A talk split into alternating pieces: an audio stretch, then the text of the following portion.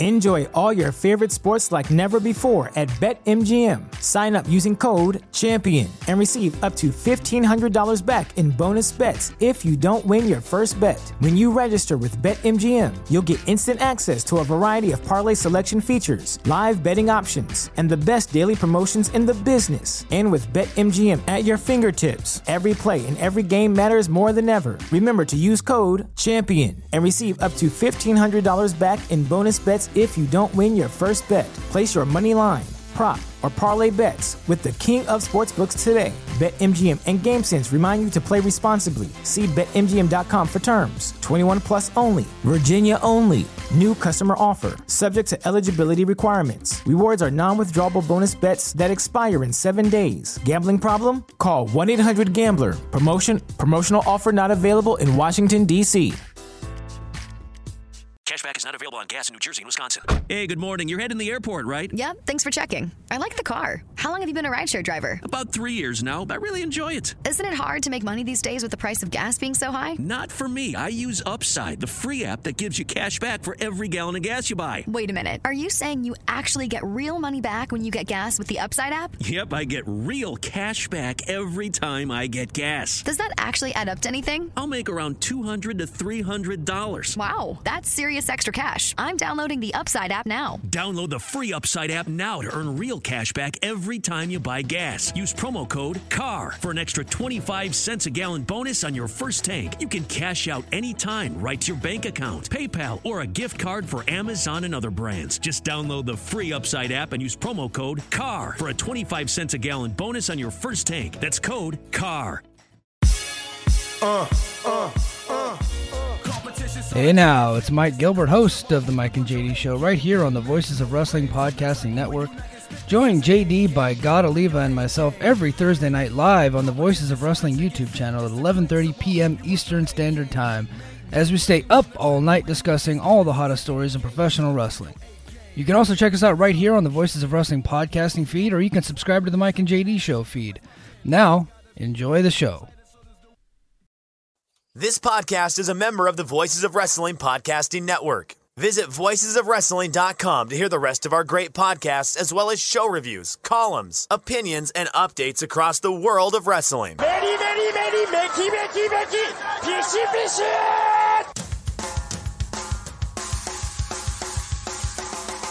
You are listening to the Flagship Podcast with your hosts, Joe Lanza. Money. That's how you pronounce Rich, I want you to give me one. Money. Is it Money? Money. Money. Money. Not even, it's not money. Money. It's not Monet. It's money. Money. Money. Money.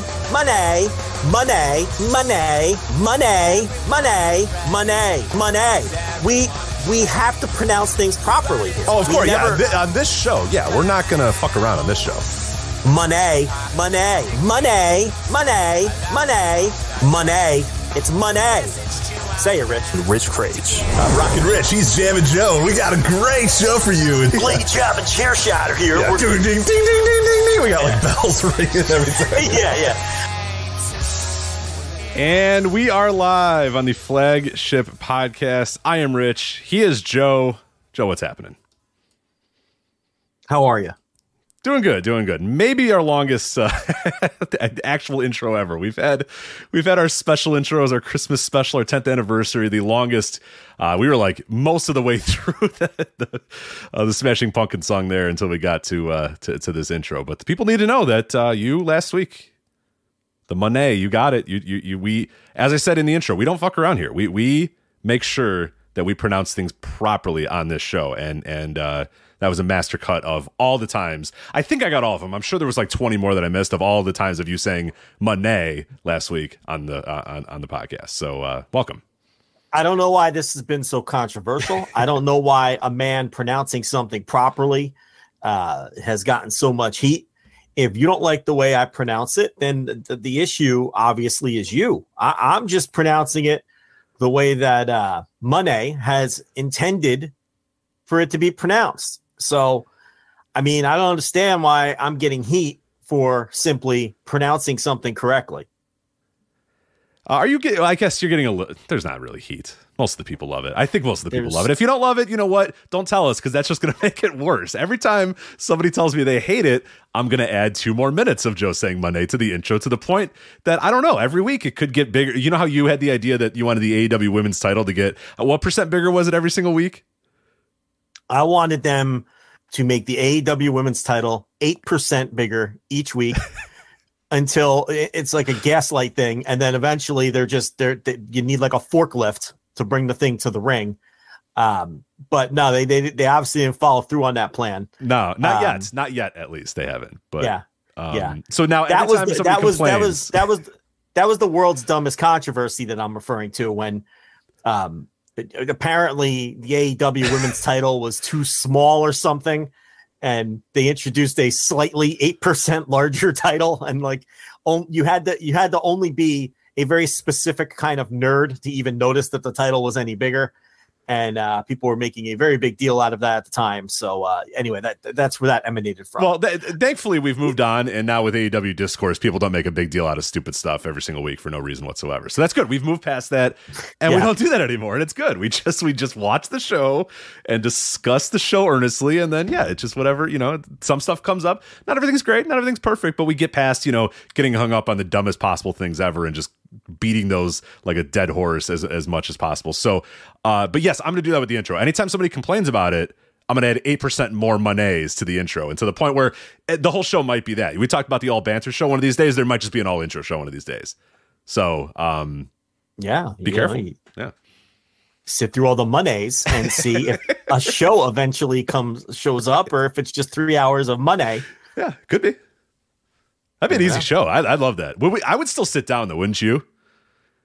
If I told you, Joe, the intro is two hours and 50 minutes long, would you sit and stay the whole time or would you, would you bounce? that's psychotic why would i sit there and wait two hours I and 50 know. minutes I don't know. nah I- Watch the Noto no. chat room, see the, see, see what people have to say about it. Oh, that's true. That's true. Would they sit through it? They would. no. Well, some would. Some definitely would. See, that's Patiently not waiting. a bad idea. That's not because you're like, all right, I'm already 37 minutes into this. It can't keep going on, right? like, it, Right. it must stop at some point. And then you're kind of because there's a lot of people. It's this the sunk cost theory that a lot of people have. Like, there's the idea that if you go to a movie and the and you know the movie sucks and you can tell the movie sucks, just get up and leave. Like you're that you've you've spent the whatever. I don't know how much are movie tickets. these- I haven't gone to a movie in forever. How much are movie tickets these days, Joe? When's last time I you went to a movie? Yeah, I was gonna say. And they're not bad where I live. I mean, you you could still get in a movie for like eight bucks. Oh, I wow. live. see, I was going to But say eight or nine dollars, and I feel like if I said that, people would be like, "That's not no, what they no. cost anymore." And so, yeah, I didn't want to get in, In- trouble. where you live in Chicago, you're not getting in a movie for eight dollars. No, hell no. That's And every movie theater now is like a recliner with a full bar and stuff. You know what I mean? Like, I don't know. So, It is getting ridiculous. Yeah. okay, Matthew Allen in the chat room said sixteen dollars. Let's go with that. So you pay your sixteen dollars or whatever. Um, just leave. You know, you've already paid that. You're not getting that money back unless I get. You could try. I suppose if you're one of those people that wants to go to the box office and say like, "That movie was terrible. I want my sixteen dollars back." Like, I don't know. They'll probably do it, but.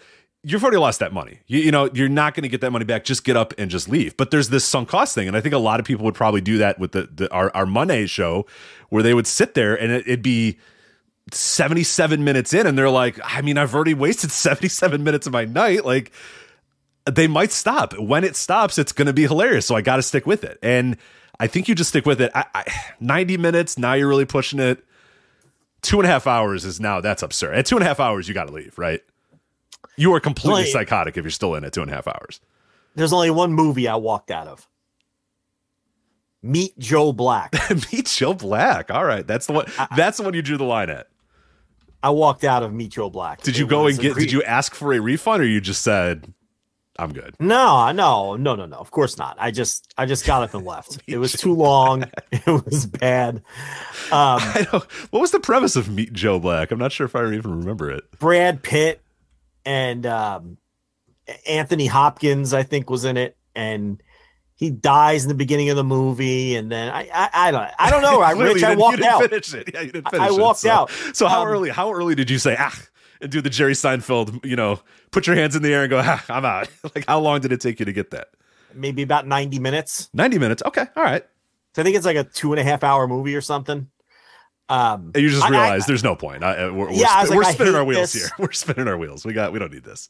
yeah, I hate this. I don't care how it ends. There's probably a Reds game coming on, so I I just left. Um, I was on a date, and my date wanted to leave the Sex in the City movie, but I got her to write it out, and we stayed the rest of the way. So that was an that was almost Wow, interesting. So she wanted to leave. Yeah, and I was like, look, I, I don't like to leave early. I've only left early once for Meet Joe Black. I really want. And, and Sex in the City, the movie, is, is nowhere near as bad as, as Meet Joe Black, right? There's no way. I didn't think it. I didn't think, think, it's it was a good terrible. movie. That's not a bad movie, right? Honestly, I didn't think it was terrible. You know, I a mean, it wasn't tearjerker good. at times. It wasn't good. I'm not like sitting down with a bowl of popcorn and saying, but I've seen it, and I was like, eh, yeah, that was fine. Of all the movies, you've seen nothing. I've seen, seen nothing. Sex I've in the City Sex movie. this- yeah, yeah. I'm a weird. I'm a weird cat. I don't know what to tell you. That that is weird. I one thing I will not do ever is leave a sporting event early. Never. That I stay until the final whistle, buzzer, out, whatever the, the, the event is. Now, does does I- that apply to all? Like, if you went to a minor league baseball game, would you do the same, or does that only apply to major league stuff, Reds games, MLB, NBA, NFL, that sort of stuff? Like, if you went to a, independent baseball game, would you also adhere to that? If I buy a ticket to a sporting event, I'm staying for the whole game. I, I, I don't understand this thing where people leave early. I don't I don't I don't get that. Um, so I don't really go to minor league sports, but if I did, I would I I, I think I'd stay for the whole game. I'm usually a have to stay guy, but I have I have relented a little bit in terms of minor league games and stuff because it's like I, honestly I don't really care that much Because you know, don't care who wins. Yeah, it's Yeah, not. yeah. I was just there to kind of have fun, drink, eat, do whatever. So yeah, if you know the team's down seven with an inning to go, I'm you know who cares? It's it's fine. But I will. n- I I am with you. I will never leave a professional game early. And I there was one time where I did, and as we were walking to the car, you know, when the White Sox hit a home run, they'll they'll let off fireworks or whatever. We're walking to the car and boom, you know, they're down like three, and they're down to it, it, it- we're it's beginning of the ninth inning, and it's like yeah, they're like ah, let's go, and I'm like I, I don't know, guys, this, I don't like it. We're only down three. That's not that's not a lot. That's not insurmountable. You can you can make up three runs in in, in an inning very easily in the bottom of the ninth. I don't want to miss that. I don't want to miss it. And I, the people I was with were adamant that we had to leave. We had to go. Let's just go now. Let's go now. Um, we're walking to the car and the fireworks are going off, and I'm just livid. And this is pre cell phone, so I'm like, I don't know what just happened. We're already leaving. Let's get in this damn car and figure out what happened. Thankfully, they didn't actually come back and win, but they got real close. They had like base, like a guy hit a home run, then they got the bases loaded. The tying run was on third or something like that. And I'm like, you are so lucky. You're so because I would have then I would have been if if that happened to me, I would have never left anything. I wouldn't leave a minor league game early if, if that happened to me. I'd just be like, no, forget it. We are never, ever, ever leaving anything early because I just missed this incredible comeback, this great come for Ryan win. The the stadium's rocking, everyone's going nuts, and I'm sitting in this car so we could, you know, save 20 minutes on traffic or whatever. It's ridiculous. That's what I don't understand. Where where did they have to be so bad? No, I don't know. They just were like, "Oh, we better leave now before night? traffic." And I'm like, "Who cares? Who care? We're here. Like, this is our night. We chose this to be the night, the activity that we're doing tonight. Like, who cares? Like, what's another 10 minutes, 20 minutes, or whatever? I, and and you're what I trade that in like- for a, a massive comeback, like a a bases clearing double that the team wins and everybody goes nuts and celebrates. Like, that's that's a once in a lifetime moment. You don't want to miss that. That's the thing. You you made a good point. That's what you guys chose to do with your night. What's the point of leaving it early? Is it that important not to sit in a line of traffic for an extra 10 or 15 minutes? I, I never understand that mindset.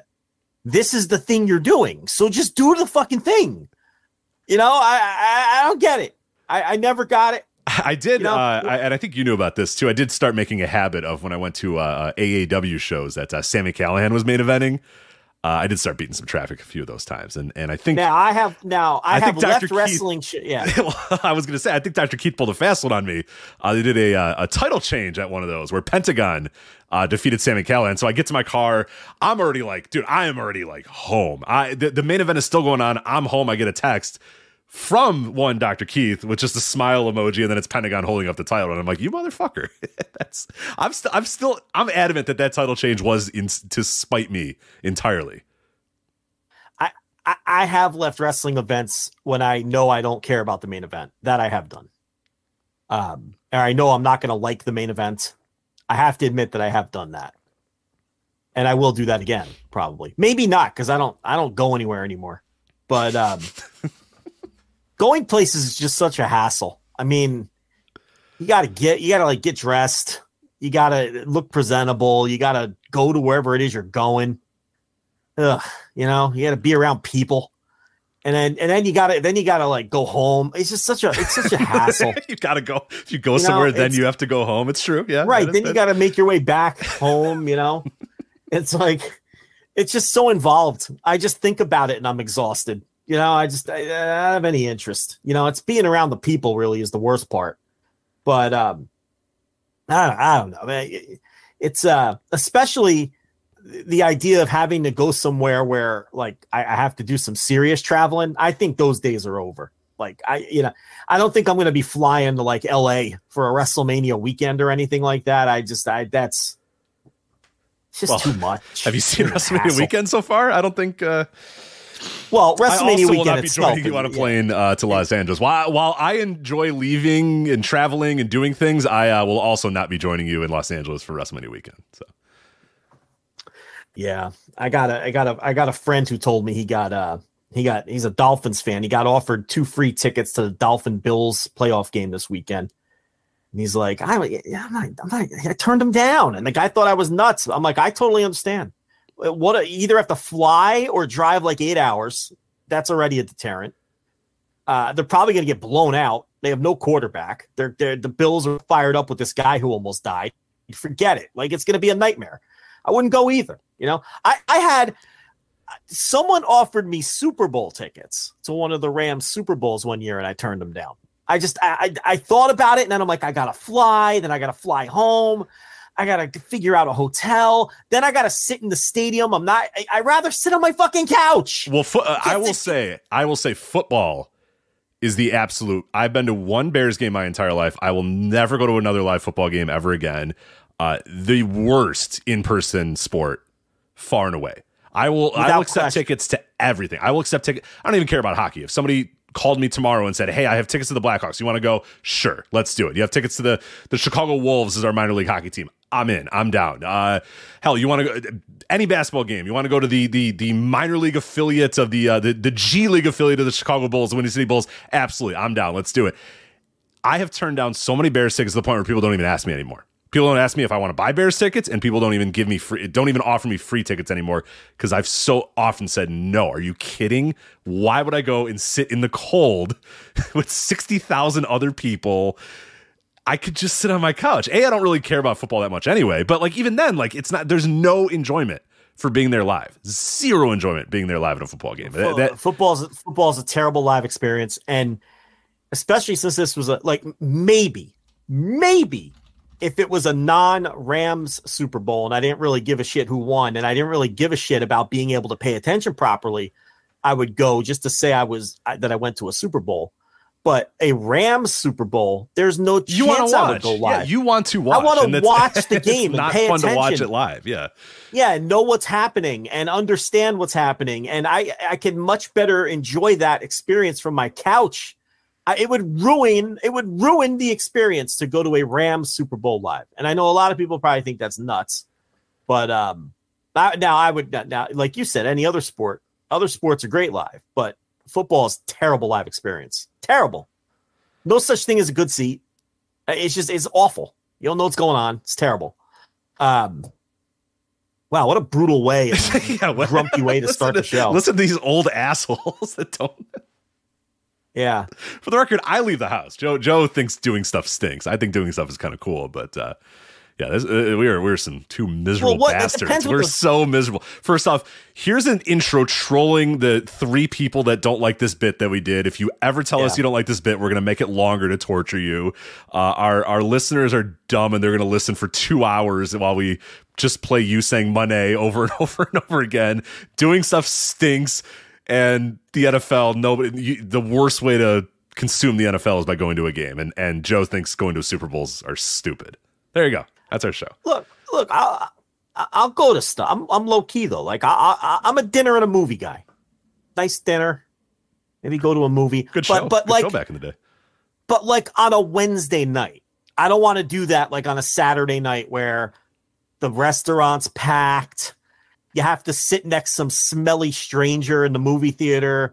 Um, you know th- that I don't want to deal with. I, I I rather go out on like a Tuesday or Wednesday night when no one else is out, and and you know, nice low key dinner and a movie.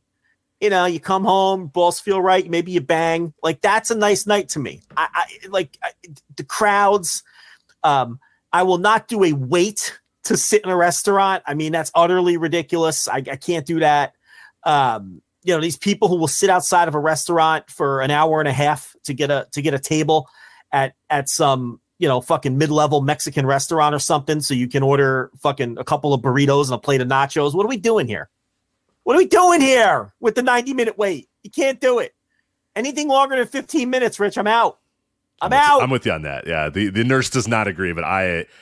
I, I think the the idea of waiting for food is utterly ridiculous. I'm like, there's especially where we live. I'm like, there's thousands of other places for us to go. Why?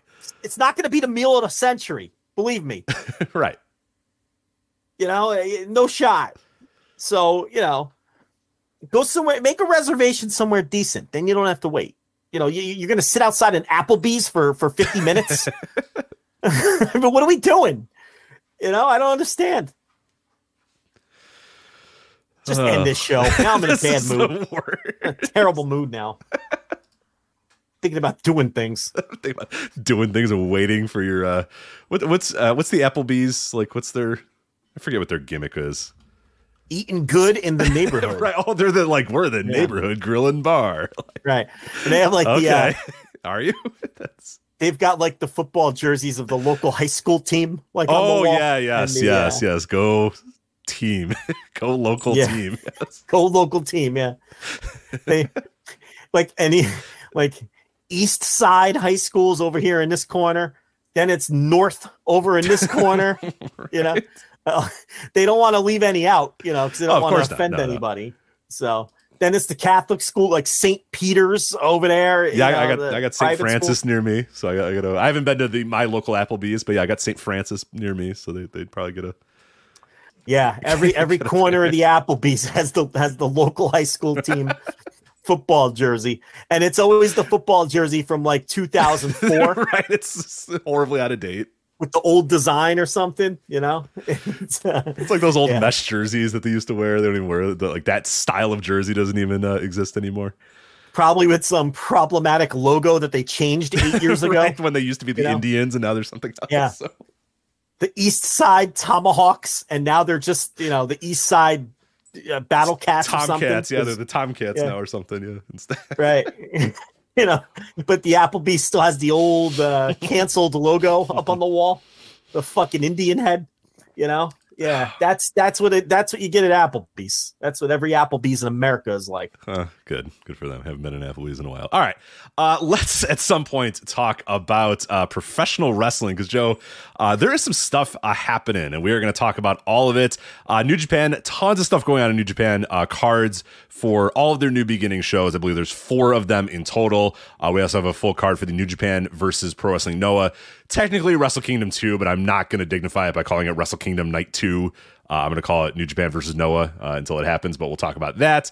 Uh, we'll also touch on uh, maybe briefly uh, Impact Wrestling's Hard to Kill coming up this weekend. Some some somewhat intriguing matchups, or at least some matchups that are, are, are worth discussing briefly uh, at, at, Hard to Kill. That's coming up uh, this weekend. As I said, we'll get to that if we uh, have time. Uh, zero one, yes, it is the new year, and that means it is zero one time. So we are going to talk about and review zero one's Happy New Year show uh, from January first, twenty twenty three.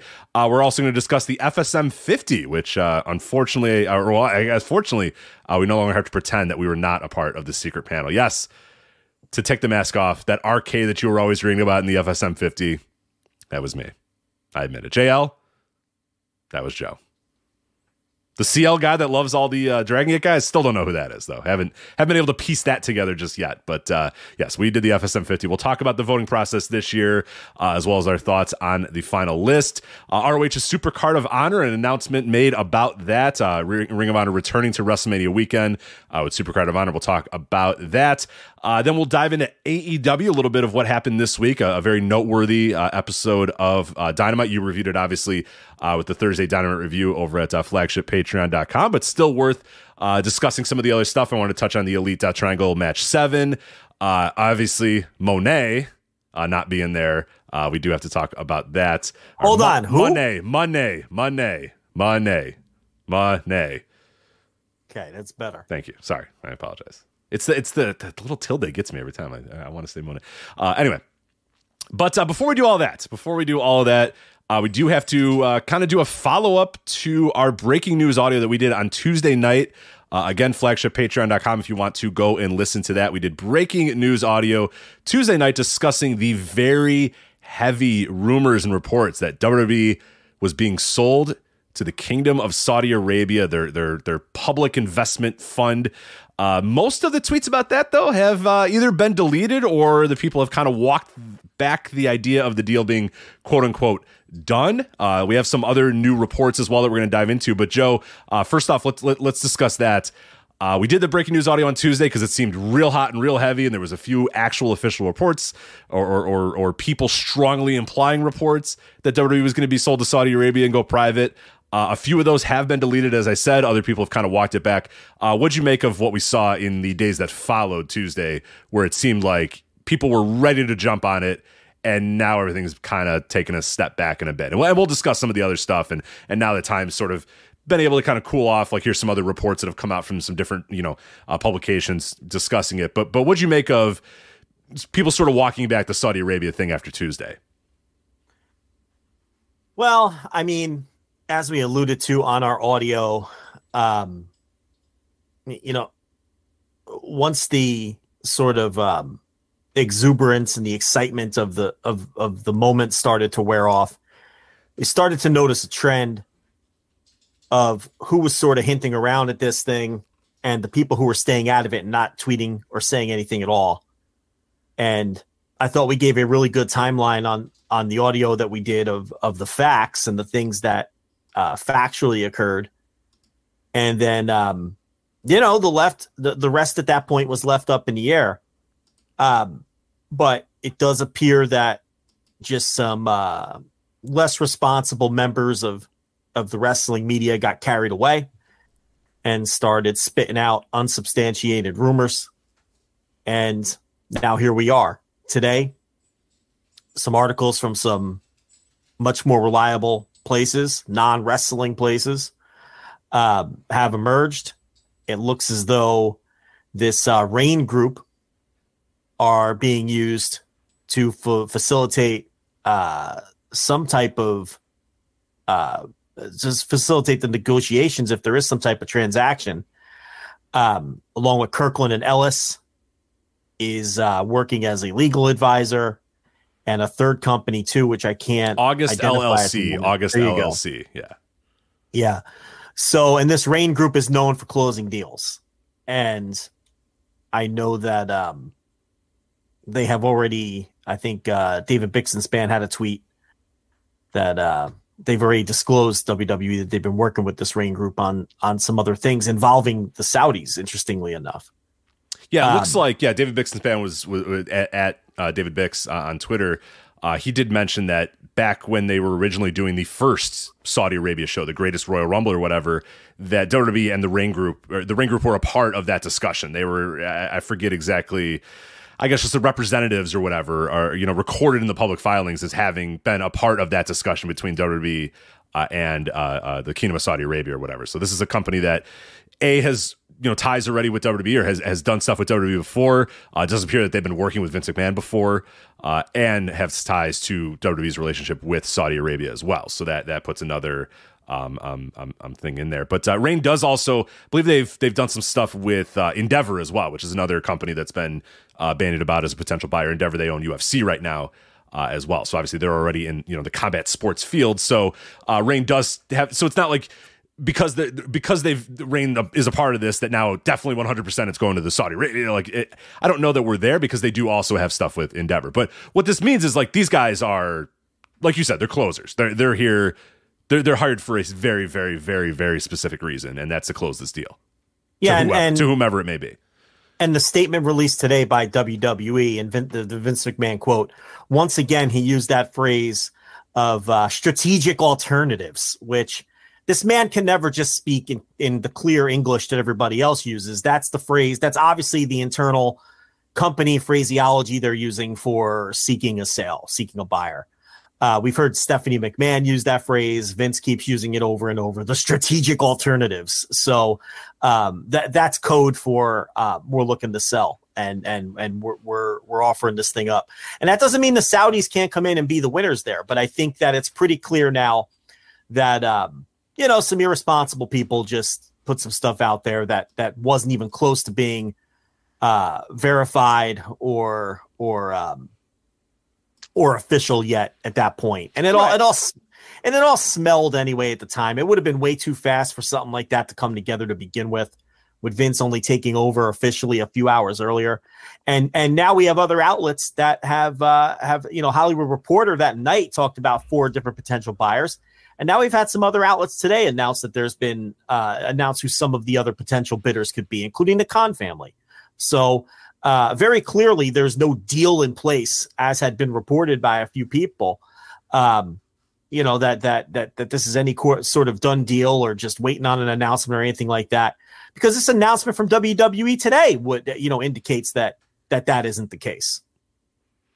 Right, and and and I, I, have seen like, and it's very possible that some of these people might be right. You know, they it might be the case that the Saudi, the, the, the Kingdom of Saudi Arabia and the, and the, and the PIF or whatever, they're the ones that actually do make the sale. But like, it, it's just it, what we saw on Tuesday was a lot of not great reporting. You know what I mean? Like that. That's that's essentially even if you are ultimately right, the way that you go about it is not great. Yeah, but you're you gonna know. you're gonna be you're gonna be right by accident because there was no deal on Tuesday night. Right. Exactly.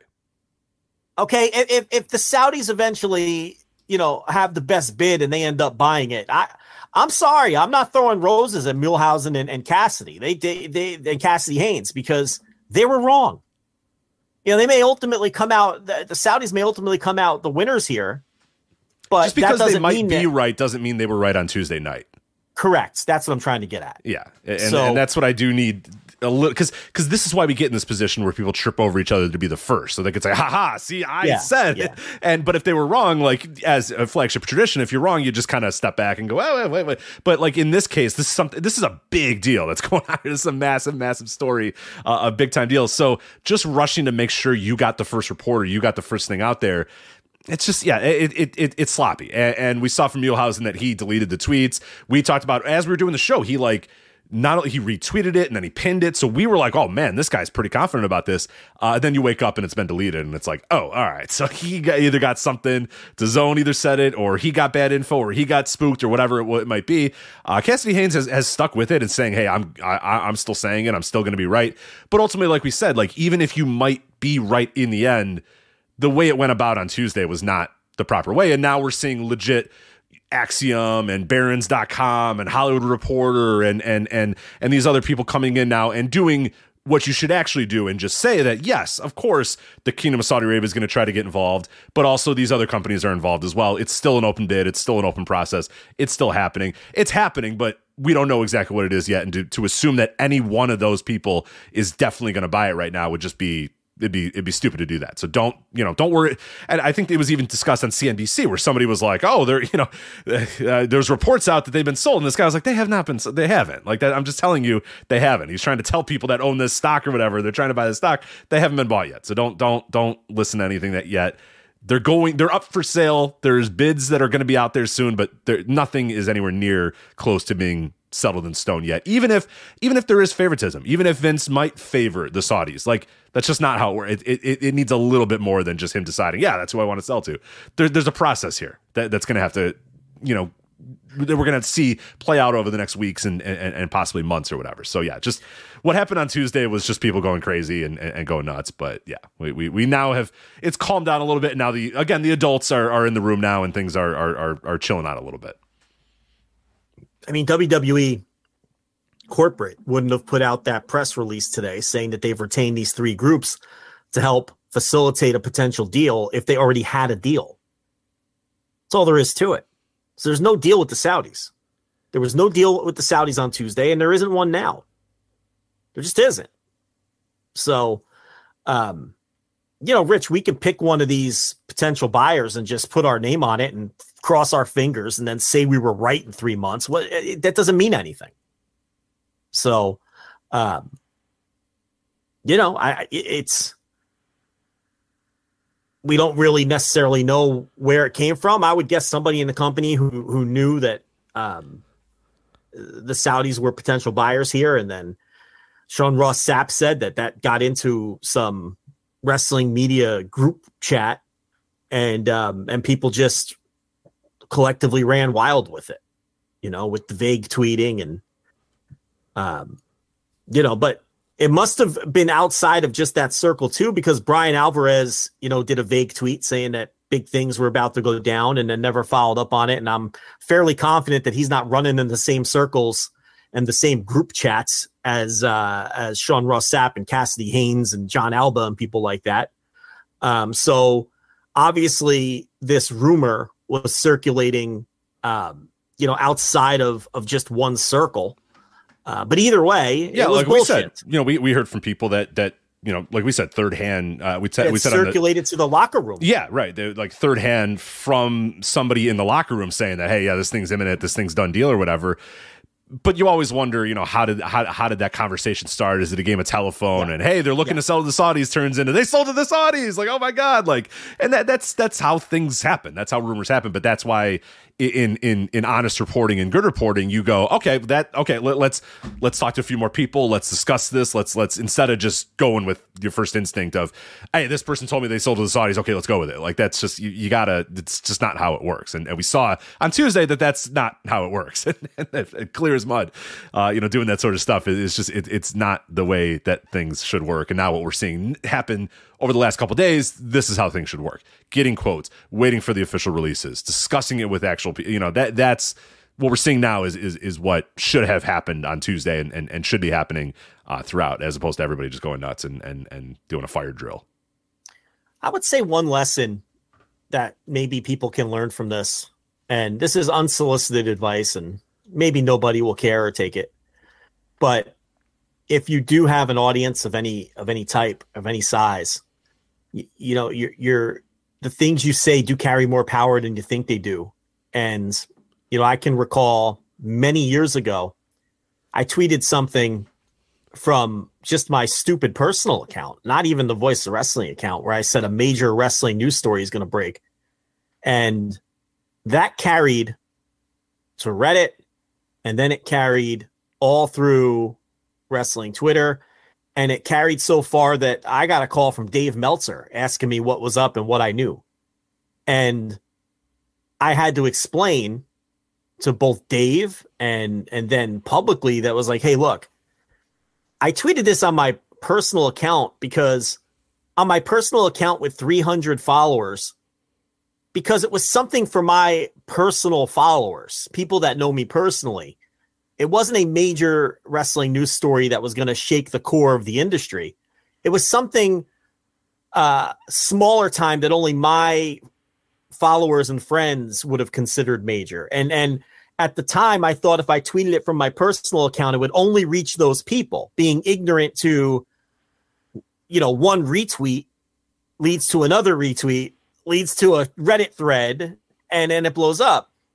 And if I really had some monster pro wrestling scoop, I would have tweeted it from the Voices of Wrestling account that had 15,000 followers, not my personal, you know what I mean? Why would I, you know, so that was my logic. But the lesson I learned with that debacle was if you have any sort of following, because then people said, "Whoa, this is Joe Lanza from the flagship pod, Voice right, of Wrestling and from the flagship podcast. So this must be a big thing. And at the end of the day, I I fucked up because I didn't understand the power that that tweet was going to carry. Even though at the time I thought because it was coming from my personal account, nobody would see it, which was incredibly stupid to think, and that people would understand that if I truly had a big scoop, I'd be plugging it on my much more visible account. Be making some money, taking some money out of it, and making some money off of it, right?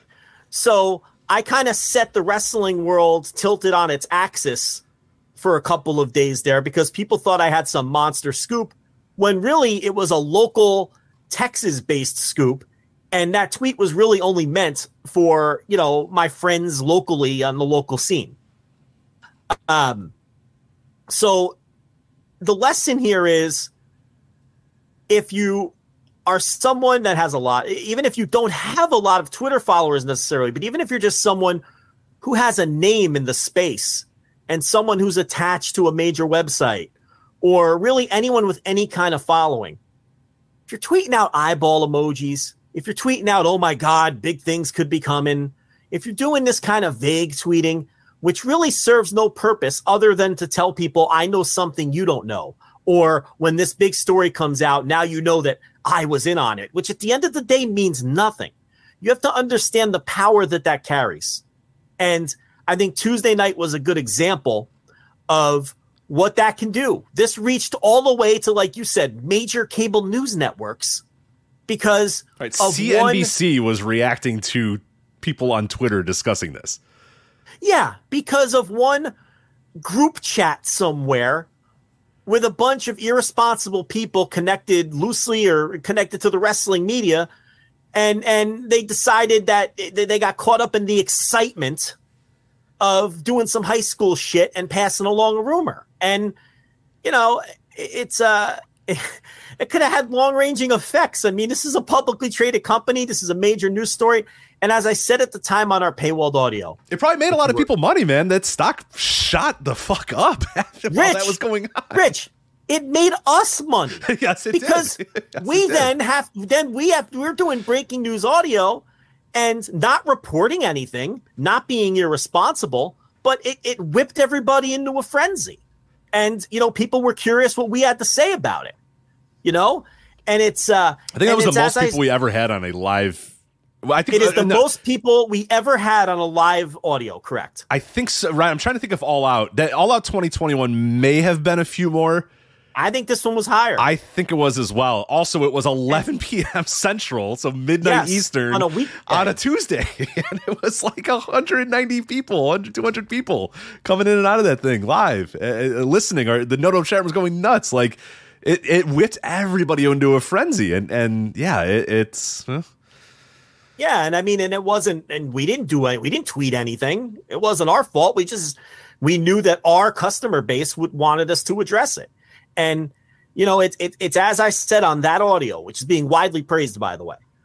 Um, you can listen to it on the ten dollar tier. As I said in that audio, if you noticed, the adults in the room were saying nothing, and this was, and that was me saying that in real time, live audio Tuesday night. The adults in the room were saying nothing and I ran down the whole list of who they were.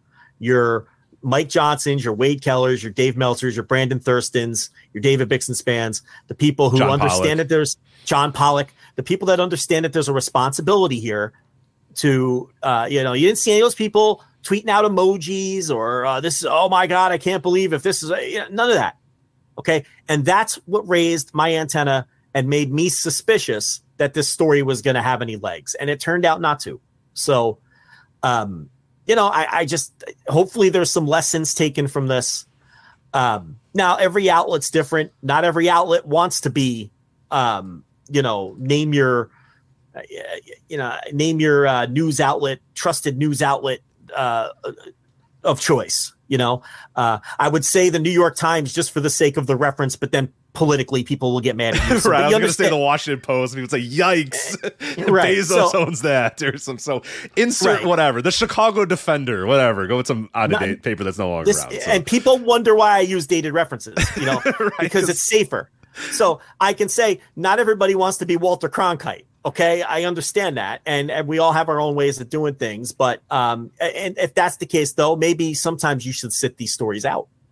You know, and uh, stick with what it is you do. And I'm and I'm not taking a shot at anyone specific. I'm really not. I just think that it was kind of embarrassing. The entire debacle of it was uh was pretty embarrassing and and maybe people will learn some things the way I did back in 2016 or 17 or whatever it was when that really sunk in with me. It was like, "Oh, okay, now I understand." If I say something on my Twitter feed, if I say something on this show, if I say something on the Voice of the Wrestler, if I say something anywhere, it's going to carry weight, even if I don't think it should carry weight. That's too bad. It doesn't matter what I right. think. It doesn't what, matter how you interpreted it or what you think about it or what you thought or who you thought your audience was. That's not what this medium is anymore. Right. It's just it's going to carry weight because people are going to say that guy has some credibility because he's been doing this for 11 years and he's broken some stories or he does eh, whatever the case may be. And then it just spreads like wildfire to the point I have Dave Meltzer asking me. Eh, I think what he asked me, it was like, "Oh, you heard that Cena's coming back too?" And I was like, "No, Dave, but thanks for the tip." yes, I was like, "Of course, yeah, that's and, it, of course." And I was like, uh, and then I told him what my stupid little story was and how it just got extrapolated. Some rinky-dink Texas indie story or something. I'm sure. Uh, well, I'll tell you what it was. I mean, it was, was Brandon it Stroud. It, no, it was oh. Brandon Stroud looking through the female talent's phone. Oh, right, right, right. Yes, yes, yes. It was. I got. I got tipped Which off. Which to, to your Brand- little audience would be massive because your little audience at that time on your on your personal account were all mostly Texas clued indie people. That. Yeah, clued into yeah, that. That would that would say, "Whoa, hold on, that's huge." Yeah, and I got tipped off to that early, and not by Justin Bissonette. Don't rope him into this. It wasn't even him. I got tipped off to that very early on before anybody knew anything about it, and I knew it was coming, and I knew the shit was going to hit the fan. And actually, you know what? It did actually turn out to be a pretty big story, bigger than I, you know, than I, you know, thought it would be. And obviously, he was a, a major figure in speaking out and got banished from the business eventually but that's what it was. It was I found out that there was that that female talent who has still never been named and never been uncovered. And give people credit because I'm friends with people who know who that woman was and and these are are loyal people who have never given up that name in years to anyone and have been loyal to that woman who whose phone he allegedly went through. Okay, but that's what the that that's what it was. And I was just trying to like you know, it was meant for my Texas people, you know, and it just blew up from there. And, and, and that was a lesson learned. And I've never done anything like that since. So, anyway, that's just my little anecdote as to how quickly news can travel or, or just your stupid tweets can can make something a bigger thing than it really is. And and and you, and, and you may not even intend to do that. And there is some level of responsibility there. There is.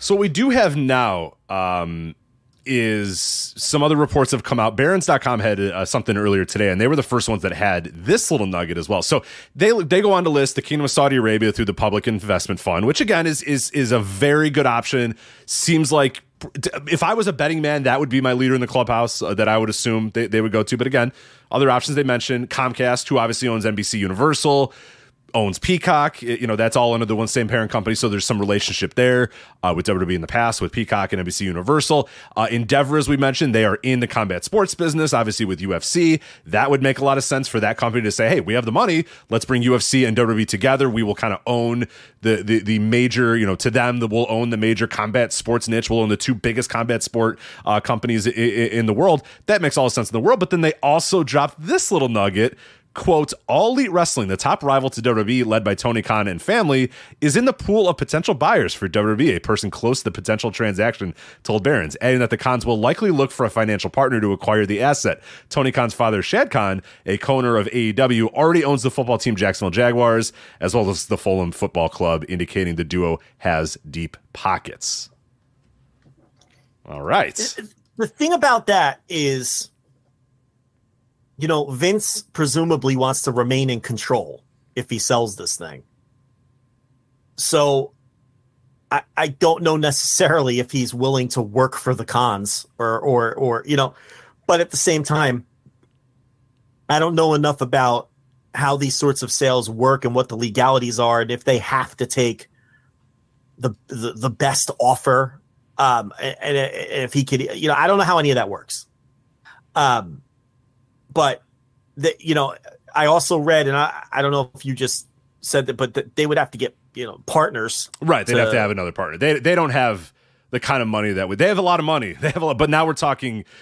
We're going a step up. We always talk about how people don't realize that the Khans have so much more money than Vince McMahon does and that personal wealth wise and, and and the Khans versus Vince McMahon in terms of pro wrestling money, like the Khans have way we are now in a different stratosphere. We're talking about the Kingdom Saudi Arabia's public fund, uh, Endeavor, Comcast. We're talking about the biggest of the big companies. No, these guys they're in, they're incredibly wealthy, incredibly, incredibly wealthy. They're not that well. They're not Endeavor. They're not the Kingdom of Saudi Arabia wealthy. So that if they wanted to make a, a, a, decent play for this thing, they would have to link up with somebody. They would have to link up with another partner that has huge, huge, huge pockets, and that kind of puts another wrinkle in, in, in the whole thing as well. It's not they don't have the kind of money to to to, to buy WWE. They just don't. Well, it, may it, it, it's kind of it's kind of like this you need a new car and you you you go to buy a new car and it costs thirty thousand dollars and you have thirty two thousand dollars to your name. I mean, yeah, you can write a check for thirty thousand dollars and buy that car, but, right? then then you're going to be cash poor, so you don't do that. You know, so it's like even if the Khans or whoever else have the liquid assets to just flat out buy the thing to to to bring a to back up a Brinks truck with the literal cash and buy it. That doesn't. That's not how these deals work. I mean, because you know you can't. That that's the best way I can explain it to people. So, um, you know, yeah, nobody nobody would would buy a car that way, and and you wouldn't purchase this asset that way either. So, um, so yeah, I mean, I, I think that's the most. Uh, th- that that's the that's the headline that would that grabs the most attention and that's the most salacious outcome here would be you know the Khans controlling um you know nearly 100% of the the the the um, relevant wrestling market in in in America um but something tells me that that's you know not a realistic outcome here because no. if there if if there's any way for Vince McMahon to to prevent them from buying it he will um, you know, but it, it look, it, it it's it gets them in the news and um it, did, did you did you check out it may have just come up as we were doing the show uh but did you see the latest cnbc article uh, about this? I think it did actually come up while we were doing the show so probably not. Um i am i'm not gonna say i know who okay I, will I'll read you the article and you can you can come to your own conclusion here. So this is published 8:33 p.m. Eastern Time uh, from Alex Sherman on CNBC.com. Uh, WWE's smaller rival AEW interested in merger, sources say. Oh, merger now. okay. Yeah. Tony. Uh, All Elite Wrestling, a professional wrestling league owned by the Khan family, is interested in merging with World Wrestling Entertainment, according to people familiar with the matter. Yeah, I the mean, camp, all elite wrestling's camp, right? Is, is, is saying this. Uh, people familiar with it, Coach TK. people familiar with him. Hey man, um, with the um, initials, uh, yeah. TK. Uh, the Khans, who also National Football League's Jacksonville Jaguars and Premier League's Fulham uh, FC, could partner with a strategic media company to share the intellectual property while merging the wrestling leagues, said the people, who asked not to be named because the discussions are private. Look, I, it's like we're laughing about it. You can't dismiss it out of hand. You can't dismiss it out of hand, but but I will say I that the article it, it, tries to humor it, and then the third paragraph is like the idea that Vince McMahon, the controlling shareholder of WWE, would merge his company with the much smaller AEW is a long shot. Uh, AEW hasn't had talks with McMahon or Nick Khan, the chief's com- uh, the company's chief executive, uh, said the people. McMahon may view selling to the Khans as a non-starter. Yeah, that's what I was saying. Yeah. So it's like we could say these know. things, but I mean, you know, if Vince, if there's any way he can say no to that, he's just not going to even consider them an, a real bidder. Um, but again, I don't know the legalities of all of that. Um, so someone who's better in tune with these kind of mergers and acquisitions um, would have would have to uh, would have to comment on that and and and let me know if and let us know if if you're selling a publicly traded company if you're if you're if you're required by law to take the best offer. But what does the best offer mean? That might not necessarily mean just the highest offer. Uh, it, you know, if the board, if Vince and his puppet board feel like leaving him in power is in effect the best offer. See, I don't know how any of those things work. I, I, I don't, you know, I'm not going to pretend to know how they work. Yeah, I'm pretty ignorant to that so, whole, whole world, unfortunately. Yeah. So, um, you know, I, I, I, I, but it seems highly unlikely that that that that's a real possibility. Now, you know, just to just to play around with it, um, would would Tony Khan owning everything um, ultimately be bad for the business in all of the ways that McMahon really owning all of the relevant market share for 20 years was, yeah. Um, would I care? I have to be honest, I wouldn't. And and my, I really wouldn't, you know, because my thought process is this. The people who own WWE now, the market leader, the most dominant product, you know, in the space, they present a shitty product that I hate. And I know Tony Khan presents good wrestling that I like. So would I be totally opposed to him controlling it all? Rich, I wouldn't. I wouldn't. If that makes me a terrible person who wants bad things for the industry, then so be it. I'd much rather Tony Khan be running everything because I've seen Tony Khan run two different promotions now, and they're both pretty great. So why wouldn't I want him running a third? I, as a fan, I would greatly enjoy that. You know, the people running that company now stink. They haven't been giving me wrestling that I like for over 20 years. As long as I'm not a wrestler, because it would suck for them, obviously, because now there's one one game in town, uh, one place to get paid substantial money yes, they might be, you know, you might have WWE run as a separate company or, or, you know, Ring of Honor still a separate company. They whatever, whatever kind of fantasy book you want to do. Yes, great. Yes, you can do that. And, and there'll be, but essentially, and, and, and Vince McMahon did this too. We have ECW, we have SmackDown, we have Raw, but it's not like you get a better contract. the Raw isn't going to offer you X amount of dollars so you can go back to SmackDown and say, hey, Raw's going to give me a hundred million dollars for, you know, over 10 years. What are you guys going to give me? And, you know, that, that doesn't, that's not how well, it works. Well, okay. Well, the difference here is these are, is AEW, Ring of Honor, and presumably WWE would genuinely be three different companies. Right, right. Unlike the brand. But the difference is if Brian Cage decides there's one, night, one guy negotiating all these contracts up, at the end of the day. Right. And he's like, and Tony Khan offers him X amount. Brian Cage says, Well, I'm going to go see what AEW wants to give me. okay. And then he opens hey. the door and there's Tony sitting at the desk. There's All Tony right. again. right. Hey, so, hey, so, put her here, buddy. What do you got? Yeah, like, through you know, a trap so, door. Yeah, through a trap door, he runs into the other room, goes, Right. Uh, you know, Brian, come on in. Come on in. What do you want to say? How's it going? How are you? it's all the same room. Right. So, you know, you know, so that's that's the right, that's right, the obviously the key the key component here. But from a fan point of view, no, WWE sucks shit. So it's like, yeah, who cares? You know? Uh, yeah, like, I, I, yeah, exactly. Yeah, they've been they presented horrific professional wrestling that's made me hate this thing that I've made that once was my hobby that's now kind of my second job or whatever. They make me they make it fucking terrible. So, um, yeah. yeah. I mean, if uh, I don't know, if I had, if I had, if I had twenty billion dollars, would I spend eight of it to buy WWE and take it private and then just fucking kill it? just run mid South tapes. I I I think about it, Rich. I'll be honest. I would I would think about if you had, That's just, fuck you money. Yeah, if you have fuck you money and you're you, like if yeah. you are you, if you are are are, are yeah current Joe Lanza and you just right. somehow stumbled in. You get a call tomorrow and it's like, hey, your your great uncle, he actually had, you know, billions stashed away and here's the amount you have. Honestly, if they, if they gave you 9 billion dollars, I think you would spend 8 billion to to shut that company down. Cuz you're you, you know? Yeah. Cuz 1 billion, you're, you're good. You know, you're not going to need the rest of that. What are you going to do with the rest of that? I'm I'm good with the remaining 12 billion. right, you don't need that much money. So so uh, I I'd shut the fucker down just to troll people. In all honesty, I mean, because to me it's so tainted at this point that I don't think I could ever you know enjoy it again. The history is so destroyed by the last twenty years, you know. So uh, yeah, fuck it. You know, I'd, I'd, I'd buy it and shut it down. Yeah, that's the funniest I, I, I think you should just run mid South tapes, like run like that week's mid South and just right.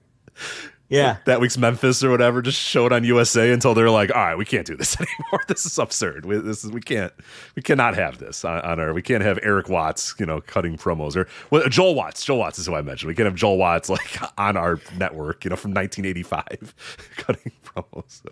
How about uh how about this Dan Greenspan comment in the chat? I'm going to read you this one. It's probably worth it for the Khans to at least feign interest for a closer look at WWE's books same reason NFL teams always interview coordinators from inside the division for head coach.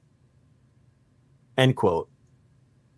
I mean, because legally, do they? If they show interest, WWE has to expose them to certain information, right? Some stuff, but they are a publicly traded company. What else is? is yes, you kind of have the books. That's, that's all there. Yeah, you can get that now. Right. If it's right. A, if it's a private company, absolutely, and that's what. Th- that's the difference of the NFL teams. The NFL teams can't get intel from other teams. They can't get intel from other coaches or whatever because the Detroit Lions are not legally obligated to show to upload their playbook every single week to let everybody right. know about what their playbook is and and and how they do and, and and and what their schemes are and all that sort of stuff. WWE is legally obligated as a publicly traded company to let you know what their financials are and what their books look like and all that sort of stuff. So you can get that info now. So it's a little different. Yeah. I, I, see I see what he's saying, and it's not a bet for a private. If the, if WWE was still a private company, yes, I think you're. You, you, it's a very good reason to at least get yourself in the room and at least get a discussion. But again, they're a publicly traded company. I don't know that there's that much that you can't see already. Like what what would they what would they find out that you can't already know about their financials? Yeah, and their books. I don't know. Yeah, I, I guess again, I'm kind of ignorant to that, so I don't know. But I would assume as a publicly traded company, everything that they could get access to would be out there anyway. Yeah, I mean, there's some numbers that they combine into one line, and people like Meltzer and Thurston estimate uh, when they chop that up and decide.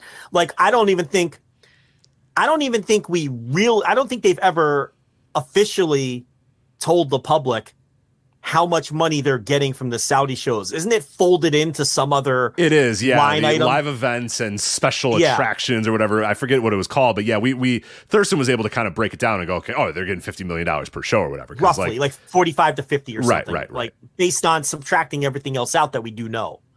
So you know, so you know, maybe from that standpoint. But again, but, and again, I might be ignorant, but like if you are if you ask the company to get to disclose that information, they, they, can be.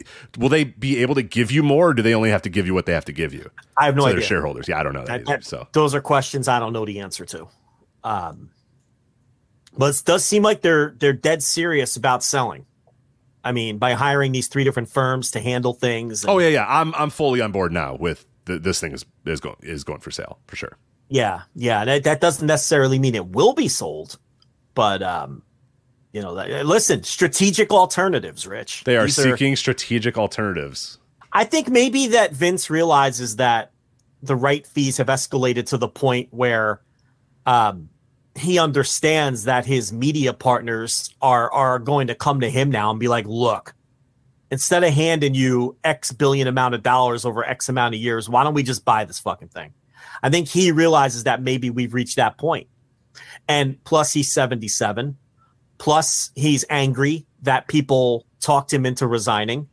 Plus, he seems to want to just screw over uh, his own family members and and he, he's actually he it seems like he just wants to troll people in the way that I just joked about how I would troll people. I mean, he just wants to come in, take over because now there's this report that that Levesque and uh, and Stephanie are are against you know him coming back and we which we knew and also against selling. They're also against the sale. And why wouldn't they be? They thought they were inheriting all of this. Yeah, they thought that was their job for the next 40 years. They thought they were inheriting this kingdom, uh, you know, for the rest of their lives and then passing it down to their kids and maybe D-Clan getting in the mix. Who knows?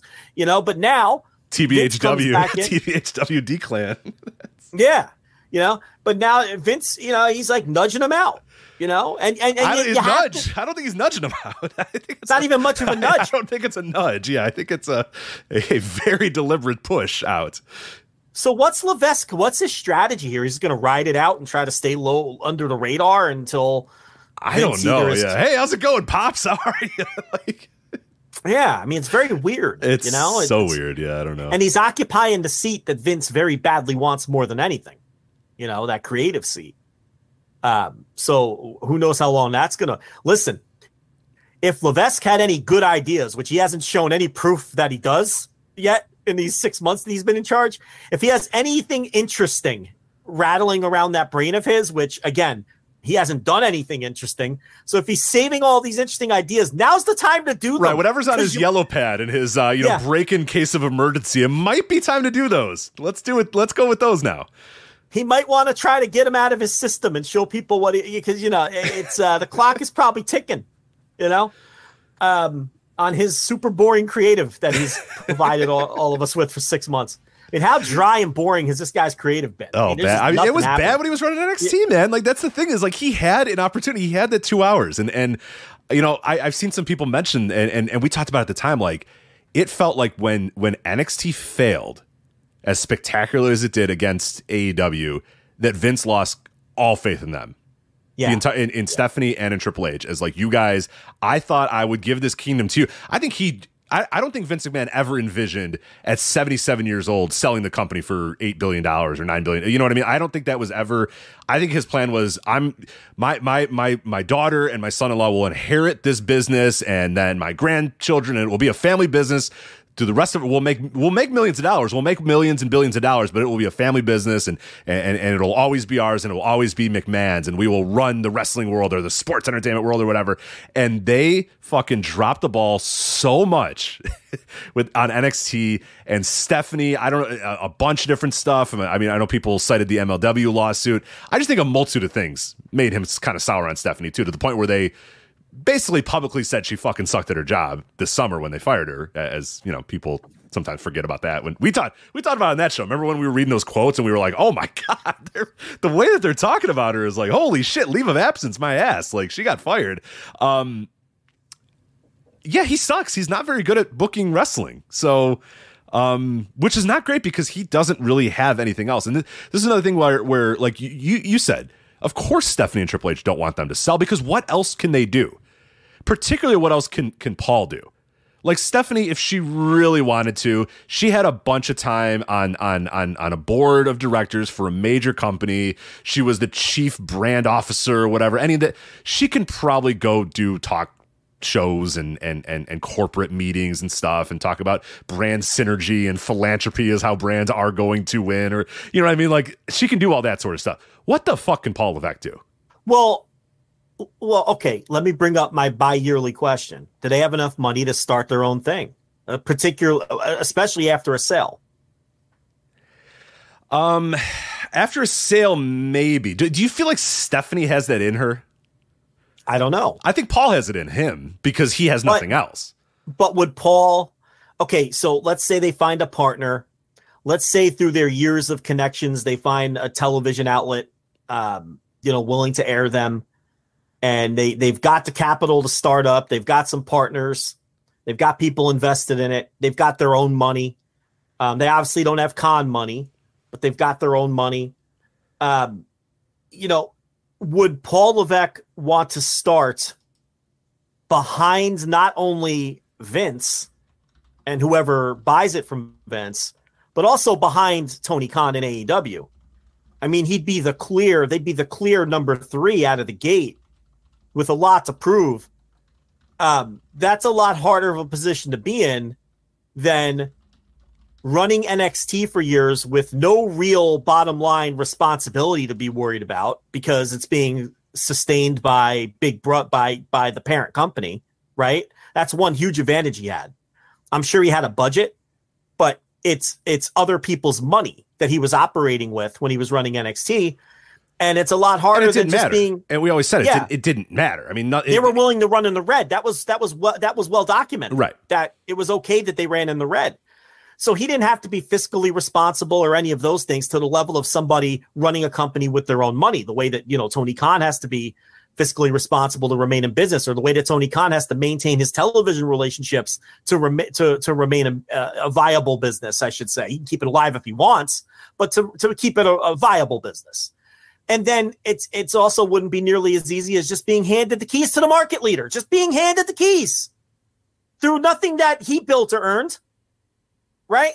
Which was and, his life's goal, by the way. He, he's been course. setting this up for 25 years, 30 years now. But in this case, if they were to start their own thing, now you do have to build something from scratch. Right. You do have to be fiscally responsible. You do have to answer to investors. You do have to answer to your own bank account and your own money. And you do have to produce for a television network. And you do and, and oh by the way, you've got to compete with the 40-year market leader and you've got to compete with AEW who's now firmly established in the market as a viable player and a successful one. And you're behind both of them to start. So I don't I don't I mean, does he have the guts to do that? And and then if he does, does he have the skill and the aptitude to be successful? I, I, I tend to think that your answer, your opinion is no, based on what you've said. Yeah, I just don't think he ha- he has that in him. I, I just don't. Now he have now now look, he had talent loves him, and when contracts came due, he would get talent to work for him. There's I, I don't have oh, any doubt sure. about Oh, absolutely, that. absolutely, absolutely. If he if he could pay the going rate for people, there's people who love working for him.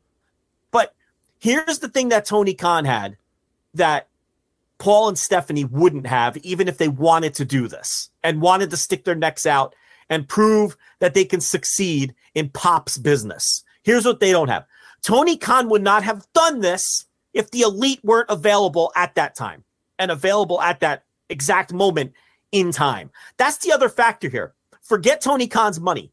Forget Tony Khan's connections at the time that he had with Turner. Forget the fact that Tony Khan uh, was a lifelong wrestling fan who we knew was going to do this thing right. Tony Khan to this day still would not have he would not have been in the wrestling business today if all if all if those uh, in. contracts of the elite all in the success of all in but more importantly even than that was the elite being available Yeah. and Cody Rhodes who was part of the elite I, I guess we jump lump him in because he was part of it that that's the key Tony Khan knew he couldn't do this without having those marketable talents that he saw that proved that they can draw with all in and with the success that they had in Ring of Honor. Because I think people might forget how successful Ring of Honor was from a ticket selling standpoint when all those guys were there. When Cody was on top and world champion and the Bucks were there and Kenny Omega was dropping in to set gate records in Chicago and everything else. Okay? Uh, you know, so that's the other factor. Paul and Stephanie could want to start something, but who are they going to start it with? They need a legitimate money drawing star at minimum. Khan had four or five right out of the gate, and he knew that. That's why he had the guts to do it. He would he wouldn't have even have tried it without the elite. Who are they going to who who do they start this thing with? So that that Yeah, to me Johnny, is a bigger yeah. Johnny and Candice isn't quite the same uh, uh, uh, cachet uh, as as Cody Rhodes and the Young Bucks, who are selling T-shirts and setting gate records and all that sort of stuff. So yeah, not Yeah. not quite, not quite. That's the bigger obstacle to me than the money. You know, uh, who who yeah. Who's who- the guy? Who who who are the who, the guy or the girl or the woman or whoever that he says? All right, we're starting blank, and boom, here's who's on the poster. Who would be on that poster? Dexter Lumis, Money. Monday. yeah, like That's I mean that. That'd be the answer. Aside, that's I don't. Yeah, I don't know if. Yeah. that that's the one. It would have to be. But here's the thing: you can't put this thing together that quickly. This would take months, if not years, to put together. She's available now, we think. I mean, just because she wasn't on AEW last night doesn't mean they don't have something cooking. Um, and we know the New Japan deal is short term. But if she keeps pushing tickets and she keeps pushing New Japan World subs, maybe it doesn't stay short term. But we're spiraling here. The point here is even if they would want to do something, I don't know how they do it because I don't know who they build it around. What are they going to pluck the indies? You're going to build it around Allie Katch? What do you do? right. You know, I've seen some people. i i there's a few people in the Noto chat room saying like, "Oh, The Rock and Stone Cold and sort of stuff." Like those people aren't going to want to work for Triple H. Like, man, come on. What you know? also, they're going to work don't really love him. Like, this is the problem. He his whole life's work was to get to the top. His whole life work was to you know pass all those guys and get to the top and, and and marry into the family and inherit this business when it was all said and done. Now he's all the way at the bottom again. He'll be all the way at the bottom. You don't get, hey guys, hey how's it going, pal? Like fuck off, dude. like so. well, yeah. there is a there's a generation of wrestlers that feel indebted to him, but it's not that generation. It's not that Those generation. peers. Exactly. It's not his peers. His peers don't respect him on the level that Johnny Gargano does or whatever, or or or Mia Yim does or whatever. That those guys don't respect him. those guys don't really like him that much. Cold Steve Austin is probably not working for Triple H's, you know, fantasy fed or whatever. The Rock uh, is definitely not doing that. So you're No, down and to bring and he could bring Shawn Michaels with him, and they and but you got again. that's can- what we're going with. Is sh- that, that's No, no, Shawn no, no, no, no, no. I mean, he could bring Shawn because Shawn Michaels another one who this generation of wrestler they, right, they love right, the guy. right, right. Oh yeah, yeah. You know, and and and and you know, so you you bring and Shawn and Shawn would go with him, I would presume, and he could put the the whole fucking NXT band back together if he started something up. But then you ha- then you're sitting around with a thumb up your ass waiting for talent to become available. You know, and you need drawing. It's hard talent. to do. It's what, what AEW did, and we always say this. Like it was very difficult. It, it took it took the exact right situation. We've talked about this time and time and time again with AEW, and you just brought it up there again. It took the right guy with the right money, with the right family, with the right partners in in, in Warner and Turner, with the right wrestlers at the exact right time that he did it. If he did it two years earlier, it wouldn't have worked. If he did it two years later, it might not have worked. It took you guys are available right now. I have money. I have Turner. Let's do this. You know, it, it and, if, took. and if I don't get you, and if I don't get you, I'm not doing it. right, And they and look, WWE thought they had them. That's that famous promo, that one that December 2018, I think it was. We're gonna give you guys what you want. The whole family out there, Rich, because they thought they had the elite locked up. And had and and had the elite chosen that, then AEW wouldn't exist. Because he couldn't get punk at that time. And he and if he didn't get the elite, well then, you know, that's it. And They did get the elite, and then Moxley became available at the right time. Again, timing. And then, you know, Punk waited out the pandemic and then he jumped on board. Now the rest's history. They're not going anywhere as long as they can keep TV, like anyone else, as long as they keep a TV deal, they're not going anywhere. So, yeah, that's the big key. And, and, and, you know, and again, I don't even know that, that Triple H has the guts to do that and put his own money up. it's so much. I mean, this is a guy who just had a major health crisis as well. Like we're talking like sleepless nights and stress, and you gotta buy. I mean. Like you said, it's real easy to walk into WWE, a, a, company that's been established for what sixty years at this point, and you don't have to buy your own t- TV. Yeah, it's all set. Eh, You don't have to buy a ring. You don't have to buy cameras. You don't have to hire anybody. You walk in and say, "All right," like you said, the keys to the kingdom. You walk in, and Literally go, "All handed right. keys. it's mine now. Here we go. Okay, and there you go. That's all you had to do is sit in the chair and go, "All right," crack your knuckles and, and get to work. That is not I- the case with starting up Rich, your own thing. I hand people keys to restaurants and tell them to go run it. I don't ask them to start it from scratch. The Build it, like literally build there. the building. you must build the building. Now, the infrastructure's there. Just here's the keys. Don't hire shitty people and and make sure you're in the black. That's all. Like they don't have to build it from the ground up. You know, and he was handed the keys. You know that, that you know, so it's like this is a completely different. And again, yeah, his health. I didn't even think about that aspect. Um. So, I don't know, but it does seem like I, I would. I, I just have the. Maybe we're reading this wrong, and maybe he has a tremendous relationship with Vince. I mean, there were there were theories out there that Vince was shadow booking all along anyway, to some degree. I mean, you know, I I've always said that the the the the the fun turn of this entire story is, is, is Triple H kind of sticking with Vince over Stephanie because again, like this is his life's work. This is all. This is what he's always wanted. And to give that up, I don't I don't envision just like I don't envision Vince McMahon sitting next to a pool for the rest of his life or sitting on a yacht or whatever for the rest of his life with with an extra eight billion dollars that he doesn't he's never going to spend the money that he has right now ever. So I, I don't buy Triple H going ah well nevertheless and just sitting by a pool and, with, with his feet up in a in a cabana chair or whatever. Like I don't this this is all he's ever wanted was to run this company. To be the top guy. And and you know yeah i don't eh, I, I i it's probably very tough to give up. And i think maybe he's having that sort of crisis of saying well fuck like stick with your wife obviously but shit this is my this is all i ever have like i have i'm i got nothing else to do with with my life because what what else does paul do if he's not running a wrestling company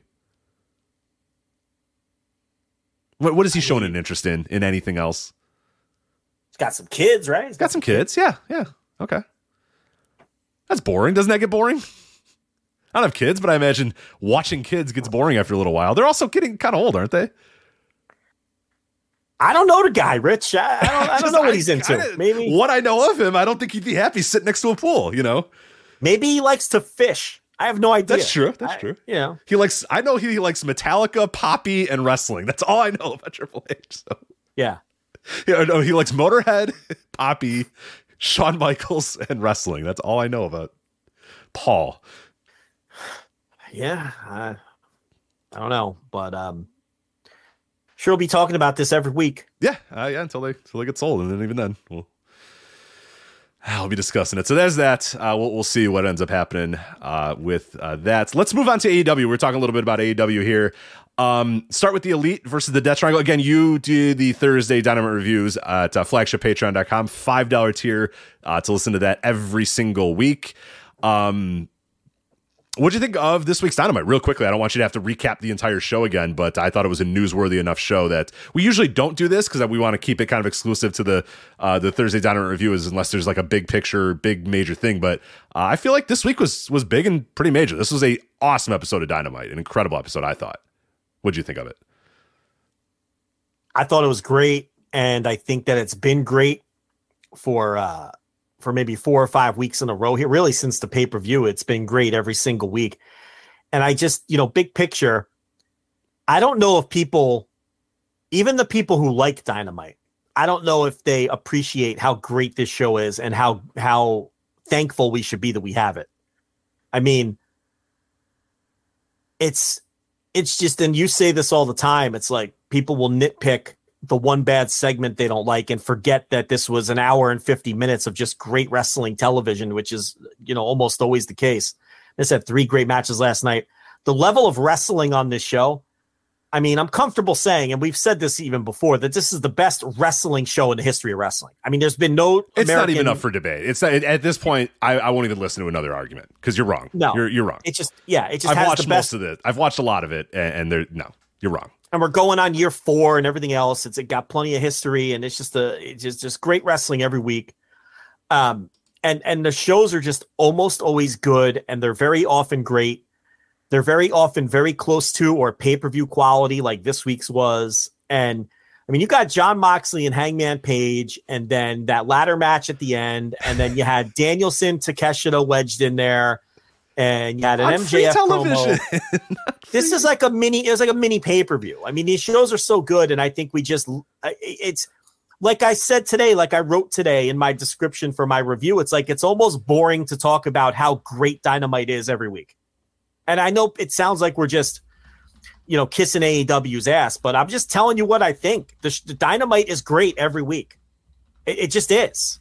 And does it mean i like every second of every show of course not but I can't. And Rich, I know you've completely hand waved and you barely ever watch anymore. I can't even tell you the last time Raw, SmackDown, or NXT has made me feel like Dynamite makes me feel every week. Like every week, I look forward to Dynamite, and then it delivers, and then I have like a little rush of adrenaline after it's over. Like, man, I, I like wrestling again. Then I hate wrestling again the rest of the week and then I watch Dynamite and it re-energizes me and I like wrestling. Like this is the this is the pattern every week. This show's so good that it re-energizes me. And I couldn't even imagine a pro wrestling scene since 2019 where AEW didn't exist. Especially with all the problems that New Japan went through during the pandemic. Because New Japan was great for a long time and it really nosedived during the pandemic. Through a lot of it wasn't their fault. Some of it was. Could you imagine AEW, a wrestling scene without AEW all, for the last three, four years? Where all we had was this shit WWE product and New Japan struggling with the pandemic and the rest of Japan, which has basically been bad. And CMLL fell apart during the pandemic. AAA is just a trash bag promotion. I mean, what? American Indies are terrible. Terrible. The worst they've been since 2002. I mean, you know, and I don't know if people appreciate this promotion and this weekly show enough. I really don't think they do. They don't. They don't. And, and that's I, I rag on it constantly. I, it, it's when I come into you know our, our Discord or I, I look on Twitter after a, a, a dynamite.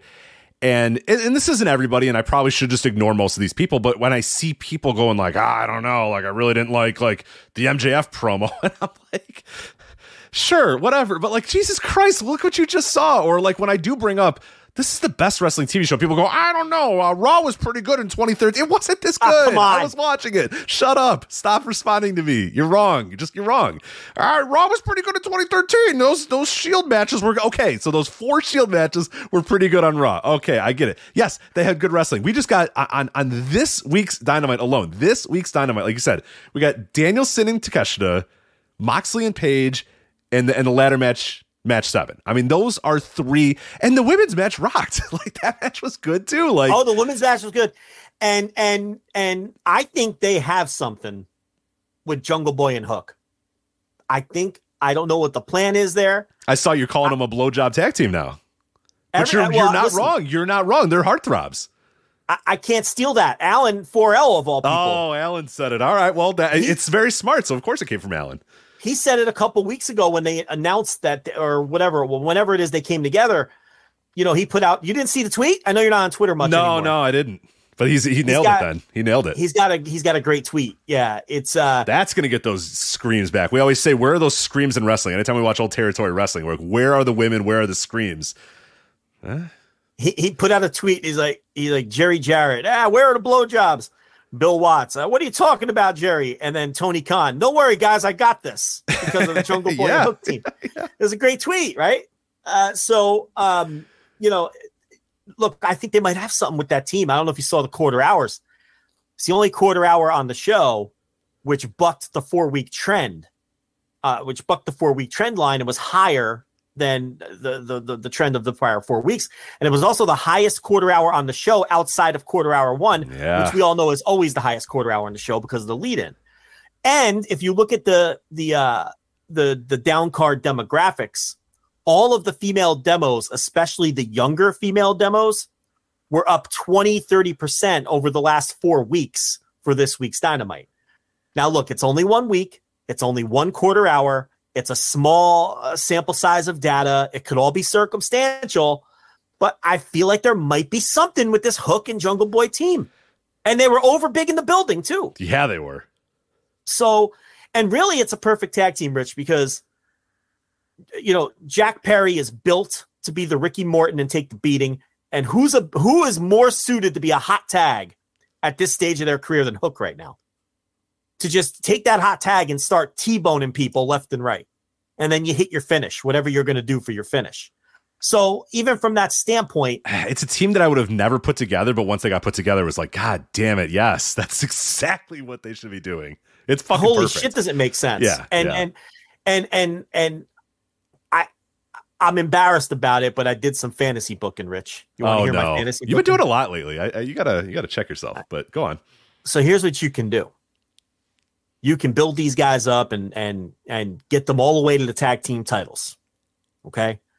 And eh, they can beat the acclaimed. They can beat a, uh, some transitional heel champion. I don't care who they beat. Okay. But you can build them all the way up to the tag team titles. And then who ruins their moment? The guy that everybody forgot about, Christian and Luchasaurus. I was Right. just hoping you didn't say Jeff Jarrett, but you're right. So listen, that's a great option too. I might change my, I might rip up my booking sheet. Yeah. Now, uh, now, how That's great my has Jarrett daddy's been? turn. Are you- you blow jobs. how how great has Jarrett been? I uh, I gotta give admit, it to me. I gotta admit, you're right. You're right. There, it was last week. It was it, uh, last week's show where that that match of the acclaim was just fucking great, and he's doing his strutting and he's just jumping up and down. The time that when I finally said, "God damn it, Joe's right, Jarrett's the best," is when um the referee.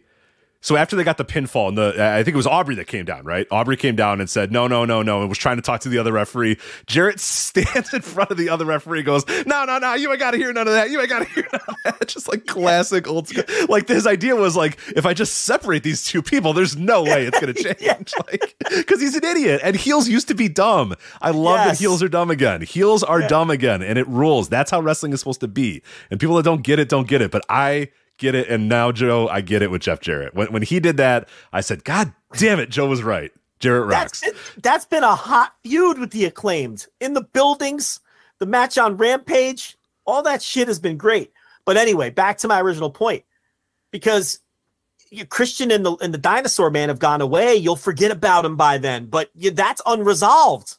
That shit's unresolved with Jungle Boys, so you can bring them back, and then Jungle Boy and Hook have an immediate program when you know after they win the titles. But that's a lot of fantasy booking, and I feel gross for even doing it.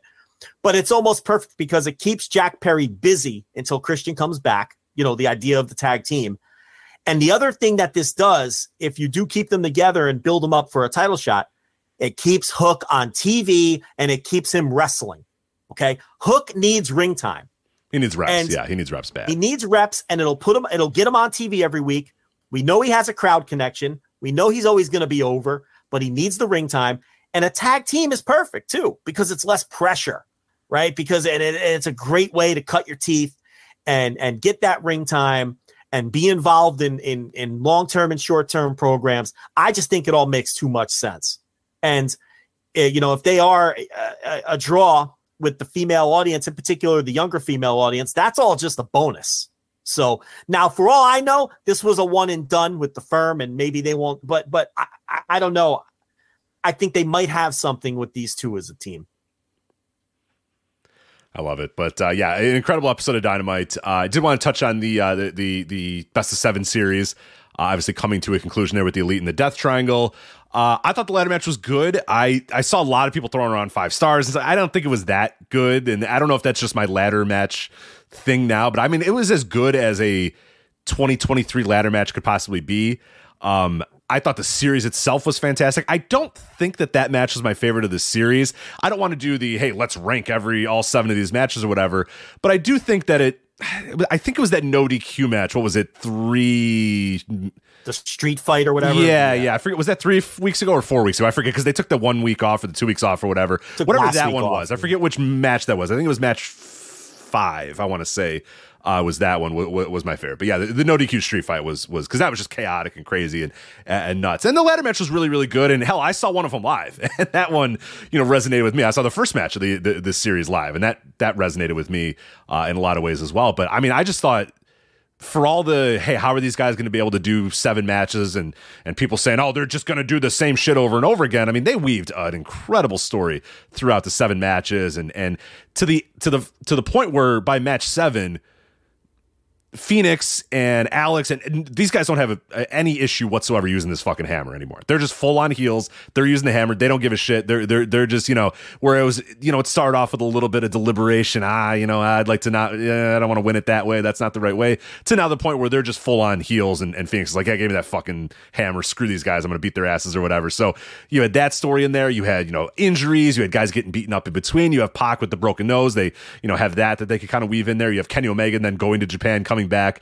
You know uh, uh, his swollen eye and he's jet lagged and he's out there doing stuff. Uh, I think one of the Jacksons has like a broken toe or a broken something's broken on finger or foot or something like that. It, it, there's, I mean, there's just there's been so much in there, and I think they have done a really really good job of making these matches feel a little different, as different as you can. It, at the end of the day, it's still the elite and it's still the death triangle, and there's still going to be a lot of things that are going to be very similar in these matches. But uh, I was a little worried they were going to get samey, and I think they halfway through kind of switched over to doing the DQ street fight stuff. And I think that kind of saved it a little bit because I think if you did seven straight matches, that might have gotten a little old. Whereas I, I do think that they were able to kind of adapt and, and, and, change things. But ultimately, now that it's over, it's like, yeah, this, this, this rocked. I mean, I can't imagine having any real issues with this other than you're just a bad faith actor or something like that. I, I don't know. I thought this best we got seven matches between these guys, uh, and every single one of them was was was pretty fucking great. So I don't know how I can complain. I think that um look, it was the Death Triangle and the Elite, so these matches were going to be a lot of guys doing stuff. And there's really nothing wrong with that because that's why all of these people are over and that's why all of these people are stars because they do stuff. But there was absolutely a through line from the first match to the last where the stories kept building on one another. I think my favorites were the pay per view match, the Chicago match, and this ladder match. The pay per view match because Phoenix finally succumbed to Pac and he used the hammer and we got the surprise winners, right? Because we all thought the Elite were going to just come back and win. But Phoenix kind of does like the heel turn or whatever and uses the hammer and and and Death Triangle wins. I thought that had a very uh, creative and fin- a finish I didn't see coming that I felt dumb for not seeing coming the Chicago match because of all the CM Punk chants, and that just had such an electric atmosphere. So I, I think that that one stands out for me too. Um, you know, I love when crowds do shit like that and just take take the atmosphere over in all the right ways.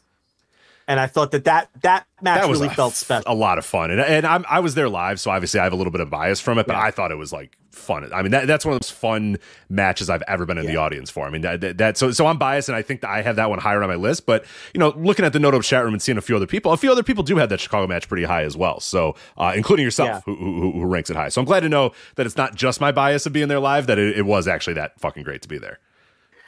Yeah, I mean, when I look back on this seven match series in five years or whatever, I'm going to remember the finish from the pay per view. I'm going to remember the atmosphere and the moment of the Chicago match, and then the then you know the wrestlers wisely playing into that, which is what you do when you're a pro wrestler.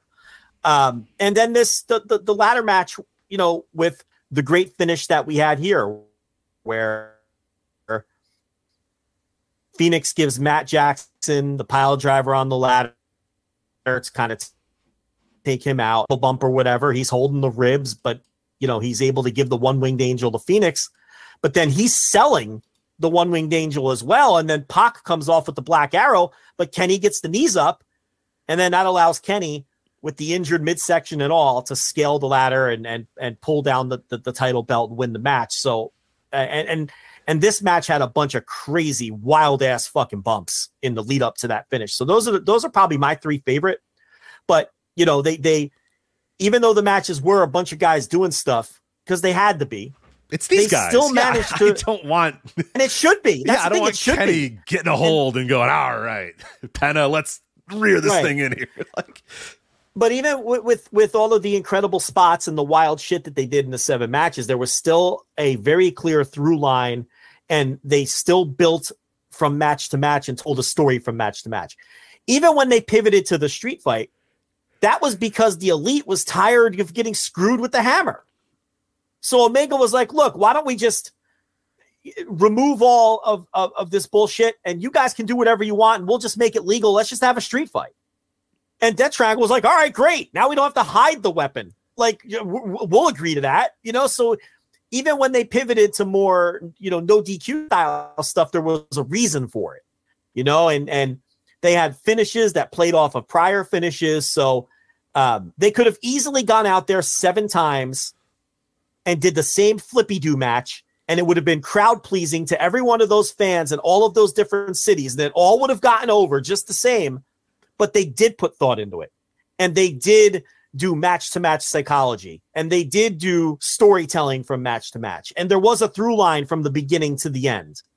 And that's a credit to them because they could have been lazy from a um from an intellectual standpoint and just gone out there and done spots. Right. And the I would crowds, never call them like lazy. You, and, and, you have a great point there. Every one of those crowds would have popped just the same. Chicago would have popped. Yes. Los Angeles would have popped. Garland, Texas would have, because it would have been them seeing it live. And those crowds would have loved it. But the viewers at home might have said, ah, you know, this feels kind of the same as it was last week. But it wouldn't have mattered. Like a lot of most fans might, and a lot of fans might just say, ah, you know what? Fine, good enough for me. These guys are doing cool shit. This is cool. I enjoy this.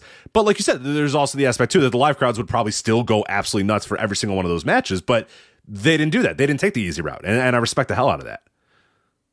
Yeah, they told they told a seven match story. And um, you know, they, they again, as I said, you know, from a mental standpoint, they could have been lazy about that, but they weren't. And I would never call them lazy from a physical standpoint with what they all put their bodies through. You know, that's you know, you knew that wouldn't be the case. You knew they're going to work hard and injure themselves and I, put I'm themselves through physical. They all made it through, to be honest. I, I really thought somebody was gonna. And then when Pac breaks his nose at full gear, it's like, oh boy, this is a bad start to it. But no, they they all. I mean, they're banged up, obviously, but yeah, the fact that nobody had to miss any time in this thing. That given AEW's luck over the last year, I was like, oh, you're gonna book seven matches and think that these guys, with the way that they work, are gonna be able to last seven matches, and they are. I mean, they're they're probably a little sore, probably gonna have to maybe take a couple weeks off, but they fucking did it. The fact that Kenny yeah, and I mean that the old Ospreay match in between these, like Jesus yeah. Christ, what? Yeah, and people are there's there there are honest to god people on this earth that are like I don't know, yeah I don't know about this Kenny guy.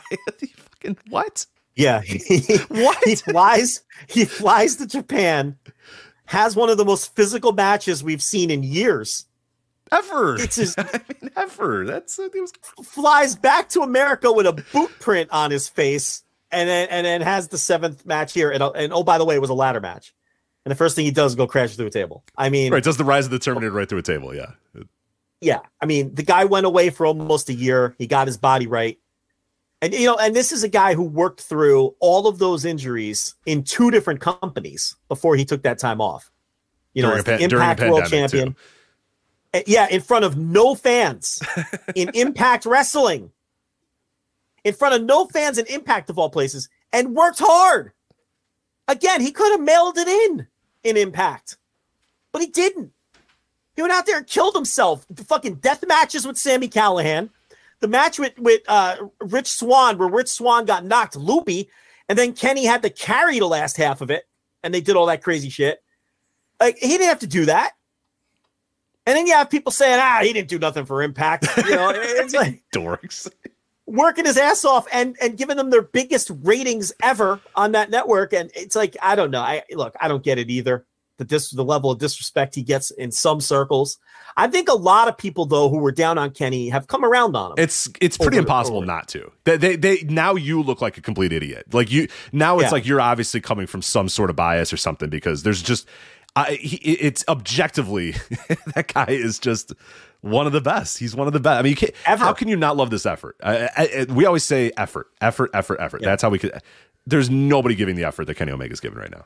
hey, look, if you think he's a dork, all right, whatever. Sure, yeah. Okay, I think FTR Bald is a dork. Do I ever not give him credit for his Yeah, effort? you named him. You named him one half of the tag team of the year in the flagship awards. I, I do nothing but praise his work. Okay.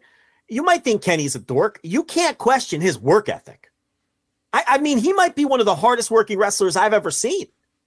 You cannot question his work ethic and his drive to be the absolute best.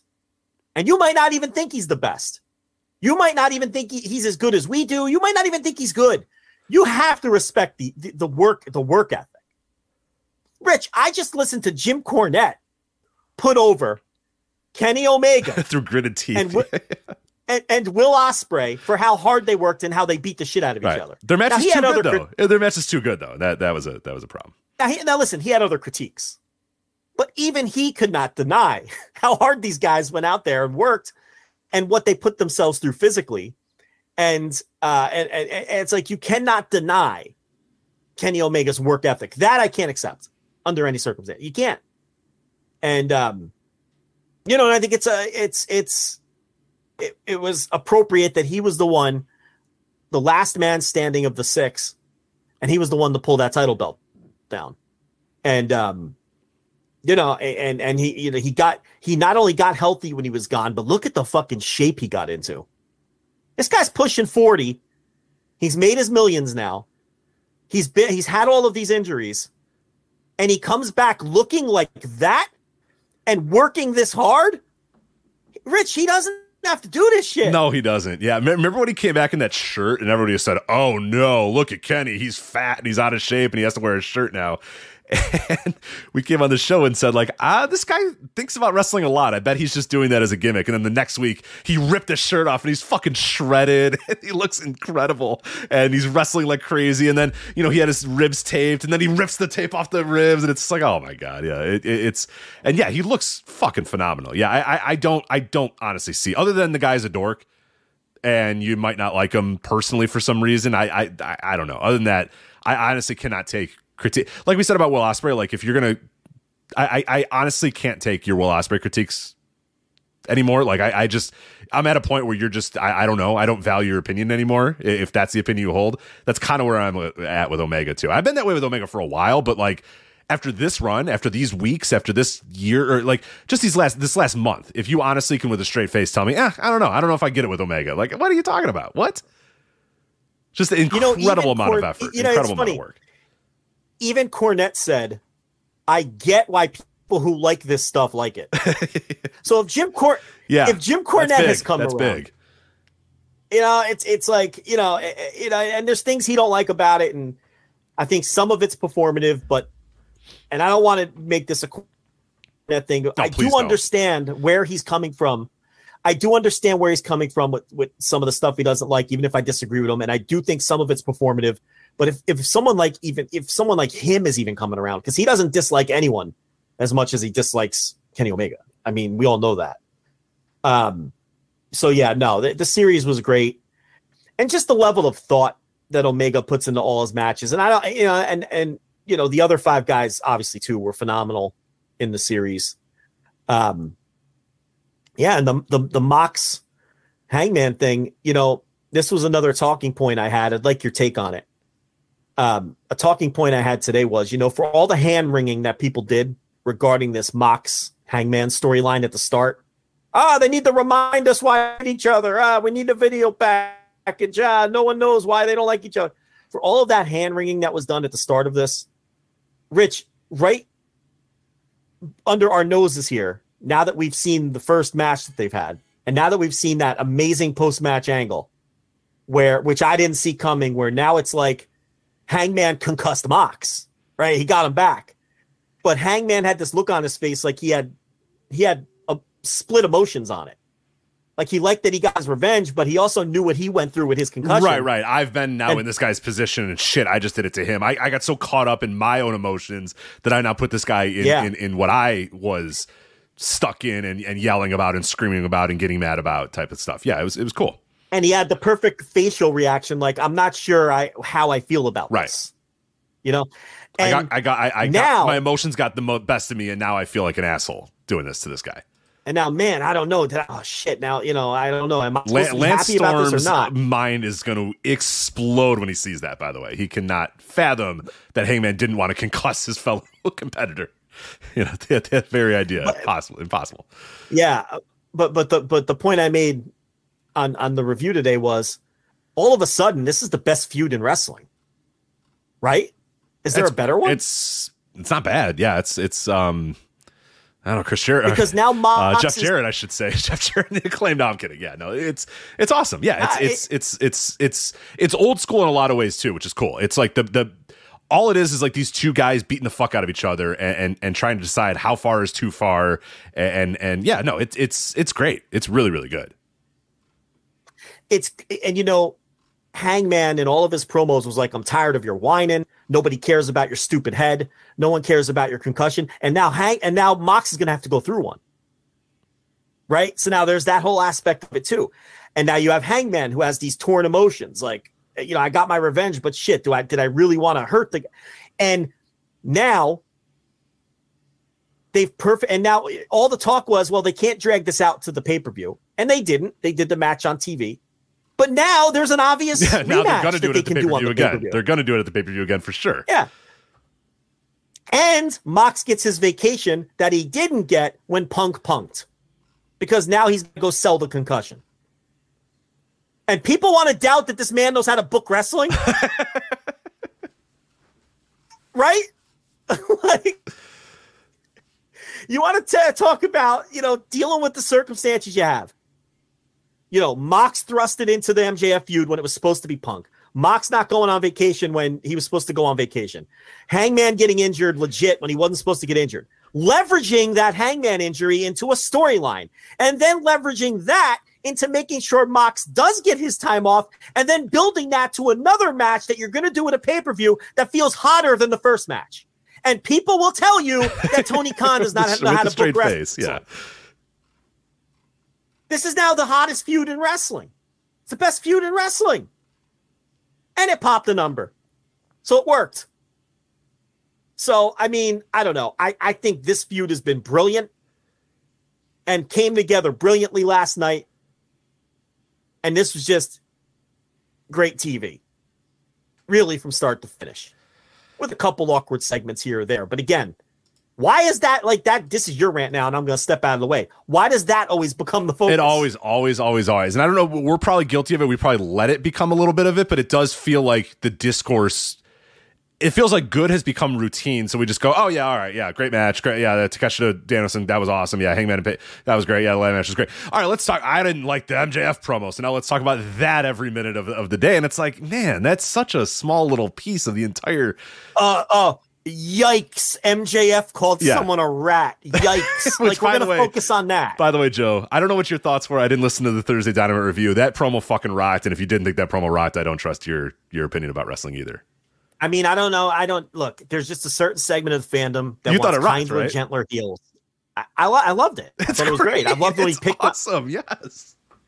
I'm so glad. One of I my was like, favorite I, was- bit- I was like, well, Joe's going to definitely agree with me. And then I was like, oh man, I don't know. And then I was like, wait, no, of course he's going to agree with me because he's a smart wrestler. Of course, MJF coming out there and and and and again, we could break down. I don't want to break down the entire promo because I'm sure you did it on Thursday Dynamite reviews. But like again, like you said, that they want to hear your Rich. They want to hear your opinion. people though. want my opinion. Okay. They never get. They never. They never get to hear your opinion on these dynamites. So that's why we're doing this. So go for it, man. What I will say though is that if, it, like you said, people want cuddly heels. They they either want so evil they're completely unrealistic, like Edge. You know, putting Paul Bearer Yeah. in concrete and killing him and holding his hair and going, they want that because that's so out of the realm of just whatever the fuck. You know what I mean? Like you can't, you don't suspend your disbelief. You don't actually hate the guy, but it's like, oh, he's bad. Okay, whatever. Or like you said, they want cute, cuddly, like like a Seth Rollins heel who just kind of squeals and it's like, I'm oh. in on it. Right. I'm- Yeah. I'm wink, in on the nudge, joke. nudge. I'm I squeal. I, I, I'm, I'm a heel. Yeah. Then you have MJF come out here, and he is just detestable. He's a fucking asshole the whole way. He's calling out Freddie Prinze Jr. for no fucking reason. He's being an asshole to to, to Takeshita, which, by the way, people saying, "Oh my god, what a yikes, what a bad promo that." Oh, he's making fun of the fact that he doesn't speak Japanese or whatever guys, Takeshita spoke English at the end and said, kiss my ass. And the crowd went, yeah. Yeah. Like he proved that the heel was wrong and that he was an idiot. Because he goes, we speak English or we speak American, you dumb Japanese guy. And then the dumb Japanese guy said, oh, what I said was kiss my ass or whatever in perfect English. And the crowd went nuts. So MJF looked like a goofball. He looked like an idiot because he's an insecure fucking douchebag. And he he got caught again. He always gets caught. He never actually succeeds in this shit. You know, he's the champion, but like it's all it's all a house of cards, right? Hey, he's the bully who gets called out and then you know doesn't. Yeah, and that's why he ran in a dead sprint when Danielson finally came out. Right. You know, he Because he know, knows I- I- I deep love down that he's not. Yeah, and then yeah, it, it, it's he's talking about rats and stuff. You're, oh my goodness. Oh dear God. It's like, come on. Nah, it, look, it- look. He's being an, a, a- how annoying. I mean, he's trying to tell you, oh yeah, you don't think I can last sixty minutes, and he goes with the lowest hanging fruit about talking about his dick and fucking people. It's just like it, it's it's the yeah, and that's the point. right. You're supposed to think it's stupid. You're supposed to roll your eyes and say this guy's an asshole. Like, yeah, it's um. Even the Takeshita thing was like the lo- that's a Cornette thing, and that's the low hanging fruit. Yes, low hanging and fruit. and and and everyone's like, well, he's ah, I'm tired of him talking about Cornette. He knows that Cornette is the biggest heel to everyone in that crowd. right. Yes. Why do you think it's why he associates himself with WWE and Cornette and Disco Inferno? Because the he knows that this those are heels to this crowd. That's the point. That's the heat. You know, I, you, I don't and guess want what? Kyler The- Gentler heels. Guess what happened? I- he came out. They, people chanted MJF. He told them to shut the fuck up. He did his promo. By the end, everybody was booing him and cheering for Takeshita and Bryan, Bryan Danielson. If you don't get that, if you don't Bingo. understand Bingo. that, you're fucking lost. All right. He came No, out and and they said people who- MJF, MJF, MJF, and instead of just going like yeah or winking to the crowd, he said, "Hey LA, you're stupid, but I have the mic," you know. And from that point forward, he, He- fucking turned him, and then they hated him at the end because he was being an asshole. He turns them every time. he he turns them every time. And then we, and then we always have and there's there are real people out there who think he should be a babyface right now. Because the fans were cheering him when he came back. But he worked his ass off to turn those fans back against him. And people uh, don't understand this. It, it it's it, it it's infuriating in a way. And like you said, he got Takeshita and Danielson over at the end of the day. Now, do I think it took too long for Danielson to come out? Yeah. Oh, absolutely. That didn't For make sure. a ton For of sure. sense. They could have structured this a little differently. You know, it took forever for why did why was Danielson in the back listening to MJF run down Freddie Prinze Jr. and Ken Jeong? I mean, you know, he logically, but you know, sometimes in pro wrestling, you know, what are you gonna do? Irish whips don't make sense either. I was I gonna I say, guys turn around you. and hit the corner sometimes. So. You know, I, I, you know, it's like I popped big though when he was ripping Jeong, and he was like, uh, every- Oh, well, we this is right up my alley, like- Dr. Ken. Oh wait, no, we can't because it got canceled. Yeah. I could have written that joke. And then and then turns around and says, "Speaking of guys, I would like to get canceled, Freddie Prinze Jr." Yeah. I love. There's people, Joe. There's honest to God people that were just with their arms crossed, going, mm. Uh, he references a show. He references a sitcom that got canceled six years ago. Dr. Ken. It's so great. He's And did you see way- Yeah. You see how John sold it too? He's yeah, like, ah, that was come good. on. Yeah, yeah. He was just like, "Oh, you got me, you fucker." I, I was getting text messages from people like, "Oh, how great was that Ken Jeong Dr. Ken reference?" I'm like, "I know." I'm like, "That's the kind of references we make to each other." Like fucking bringing up Dr. Ken from six years ago. That's such a good reference because it is a fucking bomb. You know, you're not gonna bring up Masked Singer. That's a success. You bring up fucking Dr. Ken. right? Yeah, he's know. on shows. That again, again, we're talking about this guy gets it. Ken is on things that you can bring up. Successful things. Successful things, many successful things. Yeah. He was on. you know, he brings up Dr. Ken, which yeah got canceled like seven years ago after one season or two seasons or whatever. It was a, a historic bomb. Yeah, it's the best. I don't get it. And Ken sells it. I love him selling it. Yeah, no, I, you know, I don't know. Um, you know, Scooby Dooby does his job. douchebag. Ah, this guy's this guy's lame. Yes, yes. Thank you. Yeah, correct. You are You are right. lame. Yes. Yeah, it's awful. Yeah, it's awful. It's terrible. That's the point. Um, yeah, I don't know. I I liked it. Great. I just was thought it was tremendous. constructed. It I was just long. thought it was a little long. A little long. We could have condensed it a little bit, but I don't even mind the length necessarily. It was the construction of it. Like Danielson took too long to come out.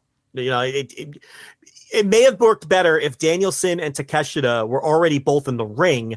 Then MJF comes out and does all that shit from the stage, while Danielson and Takeshita are like, "Come on, we just want to wrestle."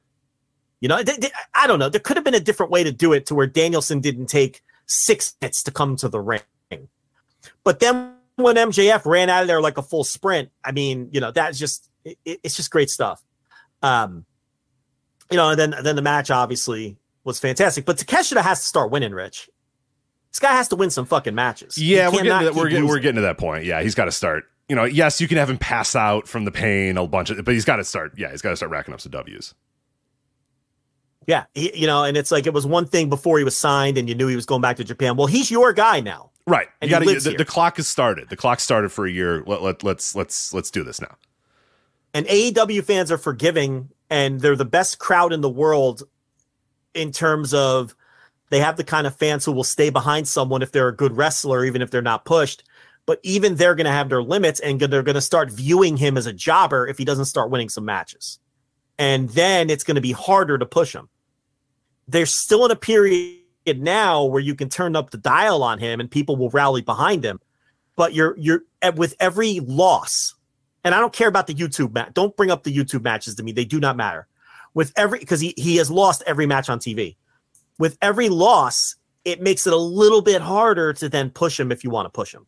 So it's time for him to start winning some matches. My suggestion was a little one or two feud with Smart Mark Sterling and Tony Nese because Nese could have a great match with him, and Nese loses to everybody, and that's Nese's job. And you can get him rolling with that, and then move him up to somebody a little higher on the card. But he has to start beating somebody on TV. Uh, and then now let's get to uh, what was not on this week's episode of Dynamite. We discussed it last week uh, in terms of how they were going to build this, the mystery opponent in the women's match, but then it was Toni Storm. But then Britt did the promo where she said the boss, and then Shida was upset during the promo. So we kind of connected some dots and said, okay, well, yeah, we're probably going to get Mercedes in some way or shape or form. Uh, she did not come out. They heavily teased it, obviously, on last week's Dynamite. They kept the mystery tag partner for a while. Uh, then they announced Toni Storm was in the match. But, you know, again, we let our, our, our imaginations run a little wild with, with the Britt promo. And then the match happened. It ended. No, no Moné, no Mercedes. Did not show up this week on Dynamite. So, what do we think? A, how AEW handled this situation, and, and maybe B, should we close the door on her being in AEW whatsoever? I don't think that we should, but I, I don't know. I did think that this was handled a little strange. The, the, this this whole situation with the with the with with the mystery partner and then kind of teasing her and then obviously not delivering her this week. The match and the mystery partner was announced before the Mike Johnson report that she would be at Wrestle Kingdom. That's number one. They revealed who the mystery partner was before the match hit the ring. They told you it was Toni Storm. That's number two. To me, the only misstep they made was Britt with the boss comment We talked about that last week. I would not have done that. I would not have aired that. That was the only misstep they made here. You take that away, that's your own fault if you thought Sasha was going to be there because they gave you no indication that she would be and no reason to think to think that she would be. The boss line was a, was a misstep. That gave people some expectations. Now, well, it, and that's what AEW has done a lot. We we we always reference like Yeah. the Punk thing, and they've done it a few times. That they'll usually lead. They have seemed to take the the stance of instead of just telling you this person's coming, we're going to put enough little crumbs that we know that you're smart enough to realize, oh, okay, I get what you guys are doing. Okay. And that's what they did with that Britt line. Anybody with any sort of modicum of thought said, oh, okay, we understand what's happening now. That's why that line's happening. And they've delivered on almost all of those so far. Every time that they've sort of put that crumb there, put that little nugget there, they've delivered on it. They didn't do that this time yet. Now, that's not to say that she won't come at some point and that line isn't going to have relevancy in, in two weeks or three weeks or four weeks or, or whatever. But the fact that people sort of put two and two together of the mystery partner, the boss line. Yeah, you announced Toni Storm, but then there was Shida was upset in the promo, so you're like, oh, okay, well that's that's the out or whatever. There was a lot of stuff kind of swirling around, and and you logically thought the way that this company has done stuff that okay, this there's too much smoke to this fire. She's going to be there, and that was a misstep by doing that. They, if they just didn't do that boss line, we would come on the show and we said that a couple weeks ago. We said it is not on AEW to tell you that she's not here because they haven't they haven't said anything. They haven't told you she's going to be here. They haven't done anything to tell you that she's going to be here. So it's okay when they do that boss line. That's when they kind of did the wink, wink, nudge, nudge. That's them sort of kind of telling you she's going to be there. And I don't blame people for them thinking that she was going to be there on Wednesday and getting upset that she wasn't there. Well, I mean, who really got upset? I mean, I heard that when the lights went out after the match because they were going to play a Rampage promo, that some people uh, thought that maybe the lights were going out for her, and then they booed a little during the Rampage promo. But other than that, Yeah, Jericho got him right back. Jericho got him right back afterwards. So yeah, and it didn't affect the heat of the match at all. Like the match was a good match and it was hot. So, um, I don't know. Isn't this no harm, no foul? What's the problem here? Like, I, I agree. I, something mostly I'm agree. missing? Yeah, I, we we had to talk about it this week, obviously, because we we've we've been Yeah. strongly talking about it a lot. But I, I I kind of agree. Like, I don't think if that boss line is there to sort of tease that she's going to come at some point, that's fine. I just think they they they should have just not put that line. If that line happens next week, I agree. Yeah. we're fine. You know what I mean? If that if that line happens next week, then then we're fine. It, it doesn't. It's not that big of a deal. The fact that it was a mystery partner for a while in early January when everybody knew that she was probably going to be free, and then once they get announcer for Japan, and we're still, what you could have done if you really wanted to was announce Toni Storm a little bit earlier. And, and kind of nip that in the bud if you want, and then just not do the boss line, and then it would have been fine. I- and okay, listen, the boss line is the problem. Why do I have to change my storylines because people think someone's coming that's not? I'm sorry, I don't agree with that. Like they, that wasn't their fault. Other than the boss line, none of this is on them, in my opinion. Now the boss line changes things to some degree, but I still don't see why it's a wrestling promoter's responsibility to have to come out and say that someone isn't coming to your company. Because who's to say she's not anyway? Right, right, and and that's my thing is like that line might not be entirely a throwaway, but they should have just placed it in a better spot. That that line would have worked next week, a week after, whatever. It, Yeah, it's yeah. it's it, it gave people too much of a wink, wink, nudge, nudge, and that was probably a misstep from them that they didn't. This was not the week to kind of tell people, hey, you never know, hey, you know, like it, it, it left it left it open for interpretation uh, that most people took. Most people took that as the interpretation, myself included, uh, and then to not deliver on that is you know, it's just you don't want to do too much of those sort of things. This is a company that's done a great job, a great, great job of of, of earning and and delivering on the trust of the of their customers or their fans, uh, and they shouldn't lose too much sight of that. They should at least keep that in mind moving forward. But ultimately, not I- that big of a deal. I I feel like if they were chanting her name during the match, or audibly booing, uh, you know, or something like that while the match is going on, I'd be more open to this. Had they just timed that Rampage promo a little different, none of this happens, and we're not even talking about it. We're talking about booze off air because the lights went out for a promo. Where if they if they just time the show differently and there's a different segment uh immediately following that women's match and the lights don't go out. We're not even there's no negative reaction whatsoever and we're not even talking about this. Now if there had been like i said chants during the show because people were you know, we want Sasha or something during the match or even after the match, once the fans were annoyed that she wasn't there, if they had killed the next segment or the main event by chanting her name and all those things, then you could say, all right, they really fucked this up real bad. But to me, this is all no harm, no foul. What was the what what was the negative outcome here? Or what happened? We got a couple of boos when the lights went out that nobody heard uh, from home. So I mean, even from that standpoint, I don't see what like what's the damage? Like what's who's angry? There were some people angry for 30 seconds last night in the building, and they quickly got over it and responded well to the rest of the show. So, I mean, if the lights went out and I was there, I would have I would I would have been waiting for Sabu. Honestly, not Sasha, not, not Moné. I would have been like, "Oh, Sabu!" No, finally, finally, it's Sabu. No, it's not. No, not Sabu. Once again, I've been thwarted. But um, yeah, I don't know. And then maybe she is coming. And if she is coming, then the boss line was fine. I mean, because then she was tipping something off for down the line. Um, but I don't know whether she's coming or not. Muehlhausen said she's coming, but well, that guy's gotten some things wrong. Lately, so, well, um, you know, let's not take that one to the bank just yet. so, yeah, yeah. Um, I don't know. There's people in the chat saying, "Oh, it's a bad story." Like, what was bad about it? It's not Khan's fault. You thought it was Sasha Banks. I'm sorry. It's on you. They never gave you any indication.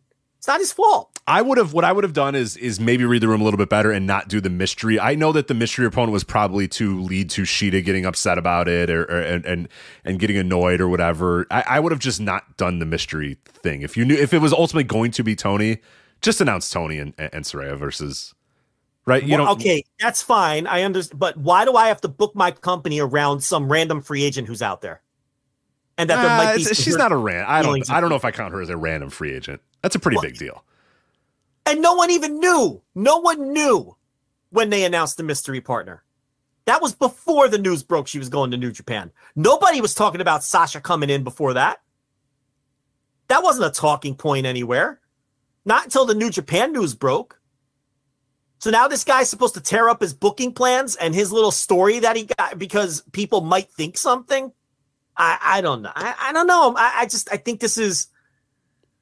I don't think that's his fucking problem. I just don't. What does every promoter in the world have to come out and say she's not coming now? right, right, right, right. I, you know, I mean, what are we doing? She's a nice wrestler and she's a star. She's not Dwayne the Rock Johnson. I mean, I think we overdo it a little with her sometimes too. And I and I do nothing but praise her. But I mean, for fuck's sake, it's not John Cena. I mean, we, we should pump the brakes a little with her too. I mean, you know, all right, she sold 600 tickets. Good for her. I mean, you know, this isn't Lou Thesz. Let's relax.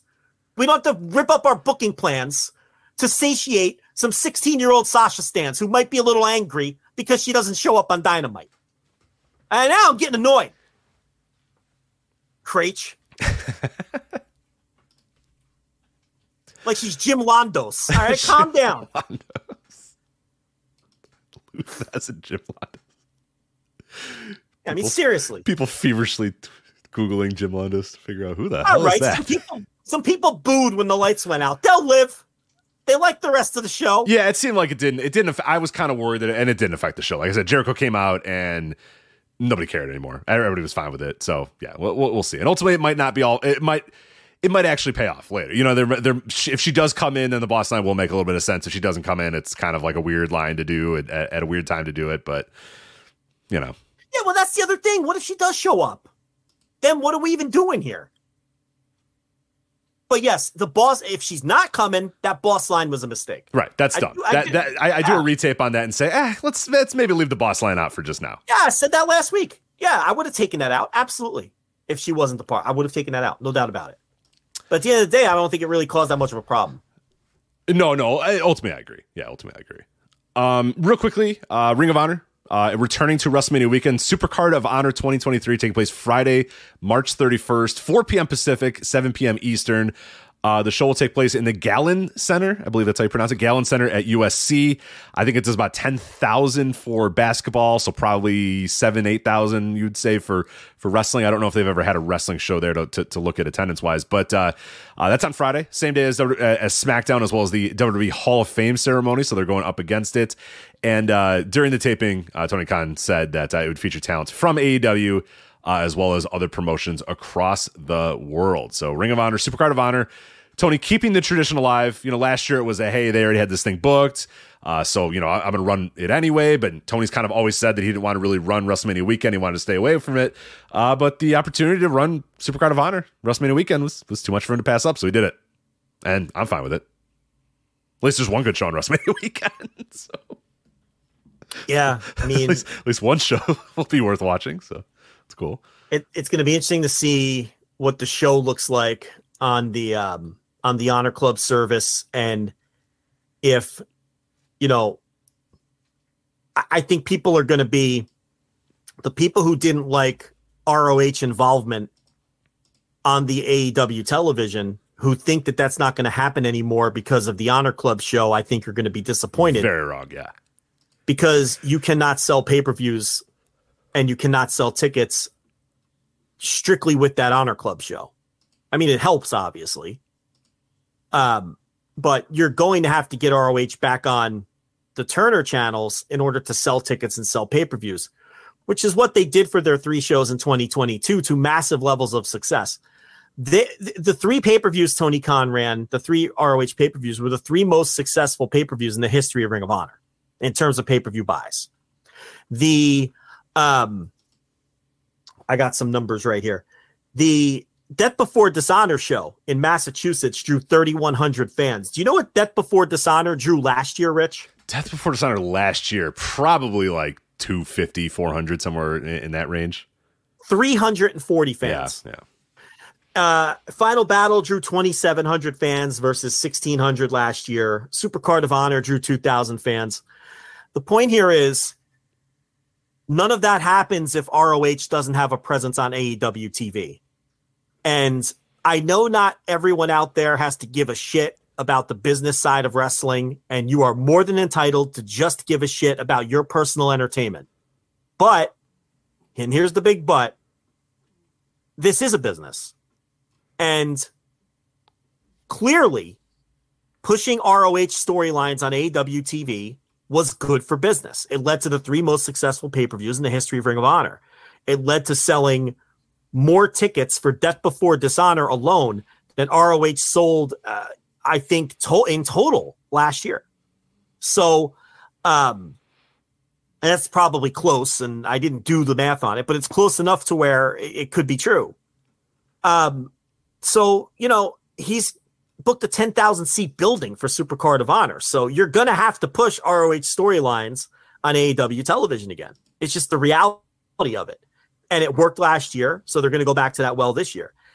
What was also interesting is he said you're going to see AEW and other, you know, I don't know if he named New Japan specifically, but international talent because it's Supercard of Honor. And that's always been the tradition with that show anyway.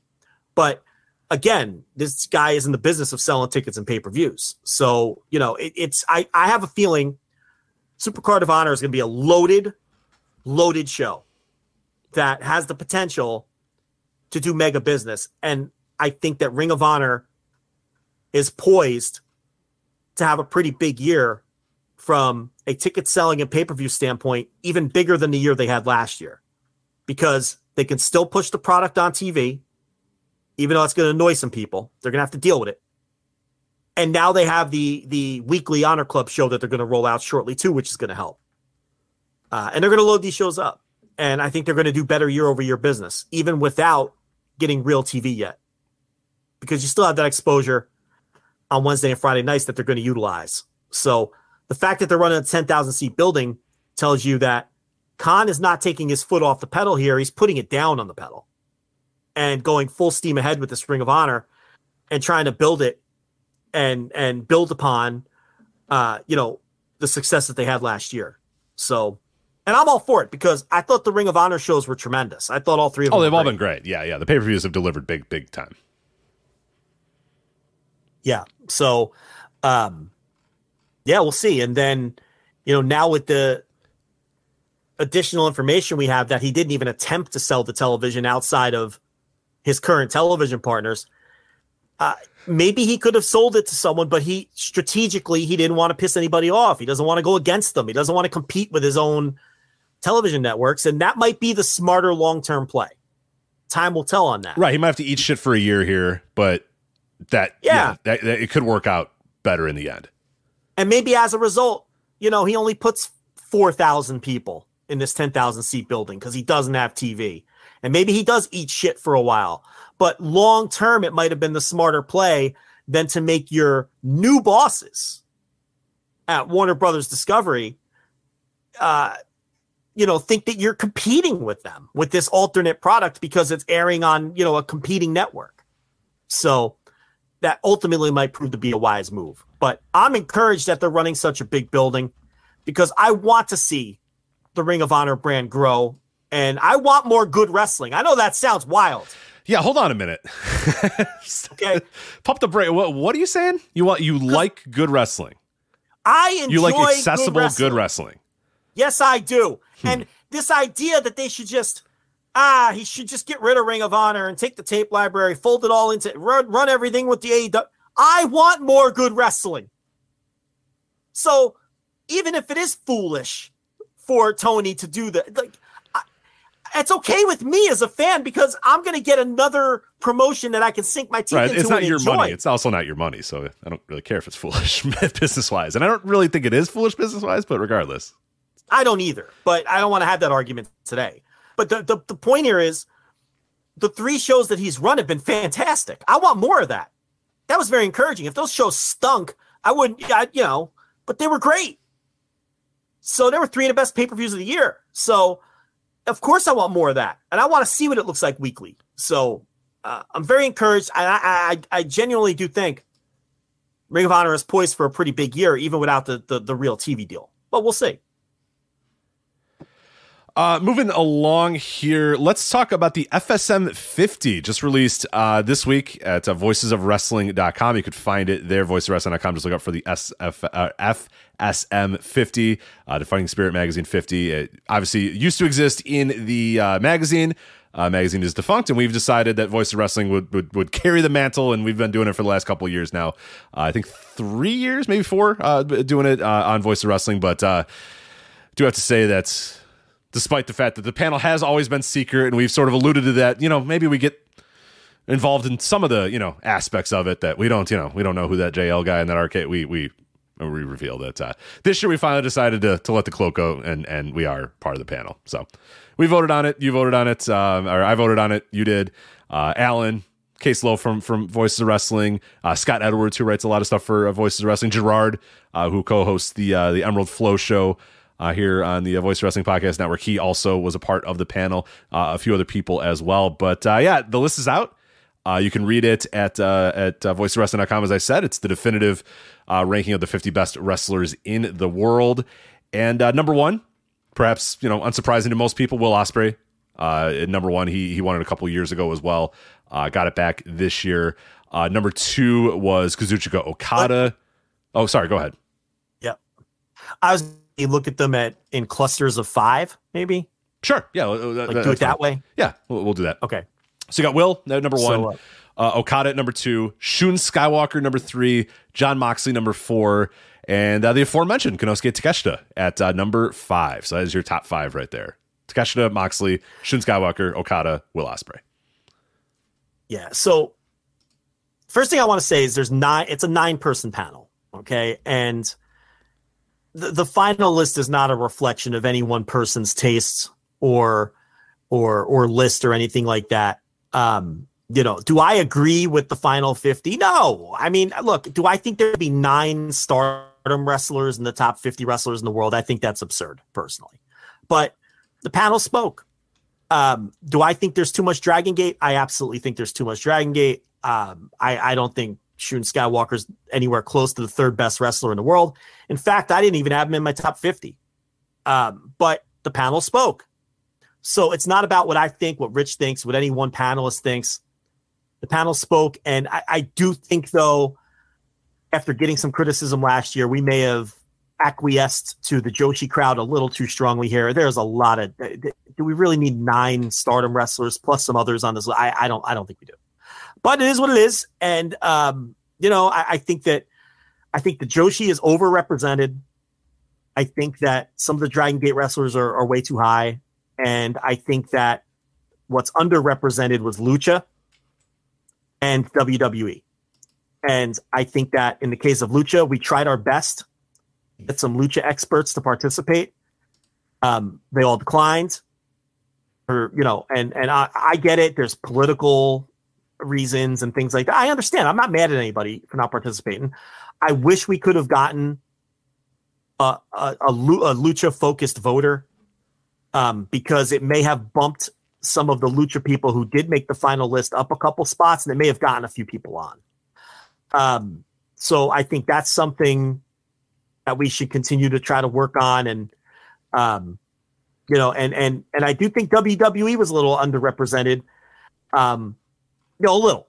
You know, I, it's it's. I, I don't think there needed to be, you know, nine or ten WWE people in the final fifty, but um, do I think some of the WWE wrestlers finished a little lower than they probably should have? I do. Um, it's funny because earlier in this show, I just said that if I had the money, I would buy WWE and fold it.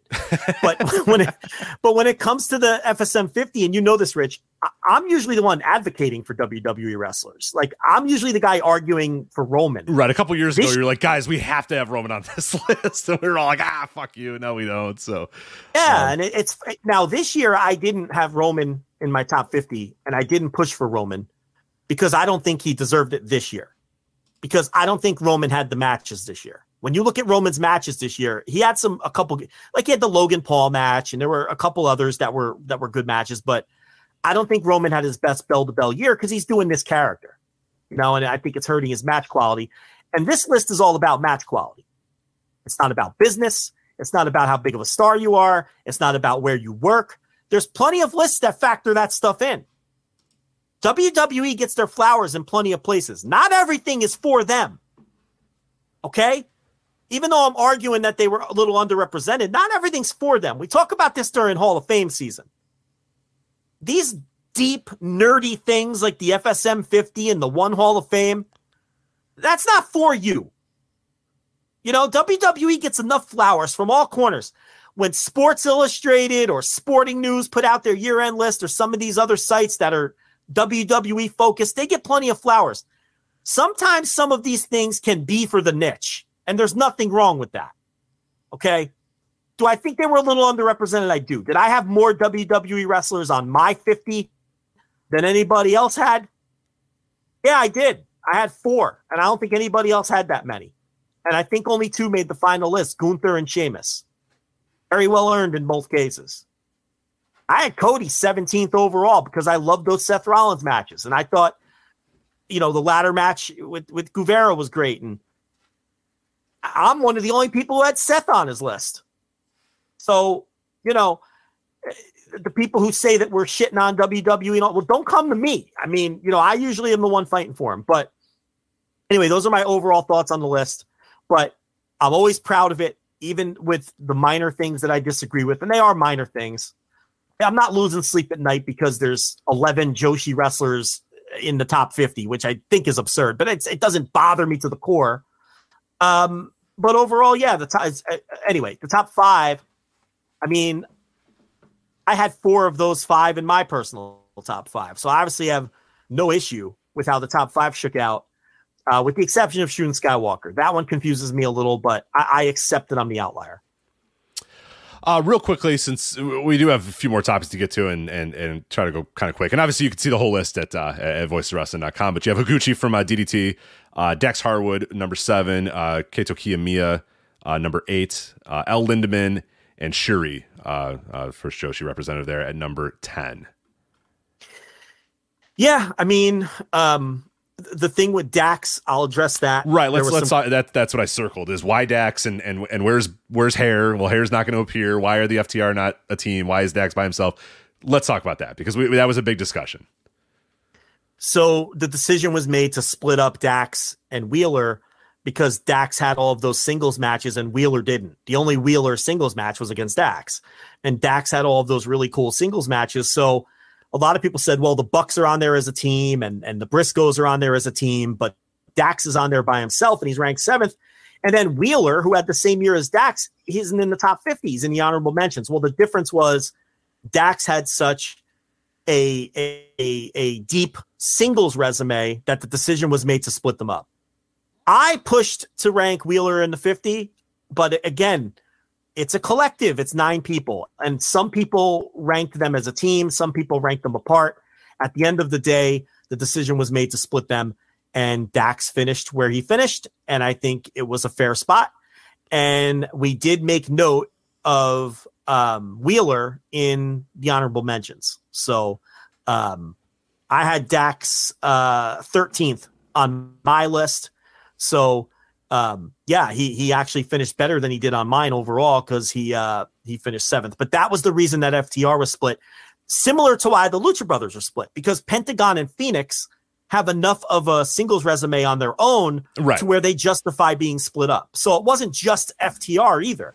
In the case where these tag teams have enough of singles resumes on their own, we split them. But you look at like the Young Bucks; they never wrestle apart. It'd be so ridiculous. Yeah, it'd be ridiculous to to to and that in the past I know when I voted in the past, I have put them as Matt and Nick, but I just always put them back to back because it's like I can't.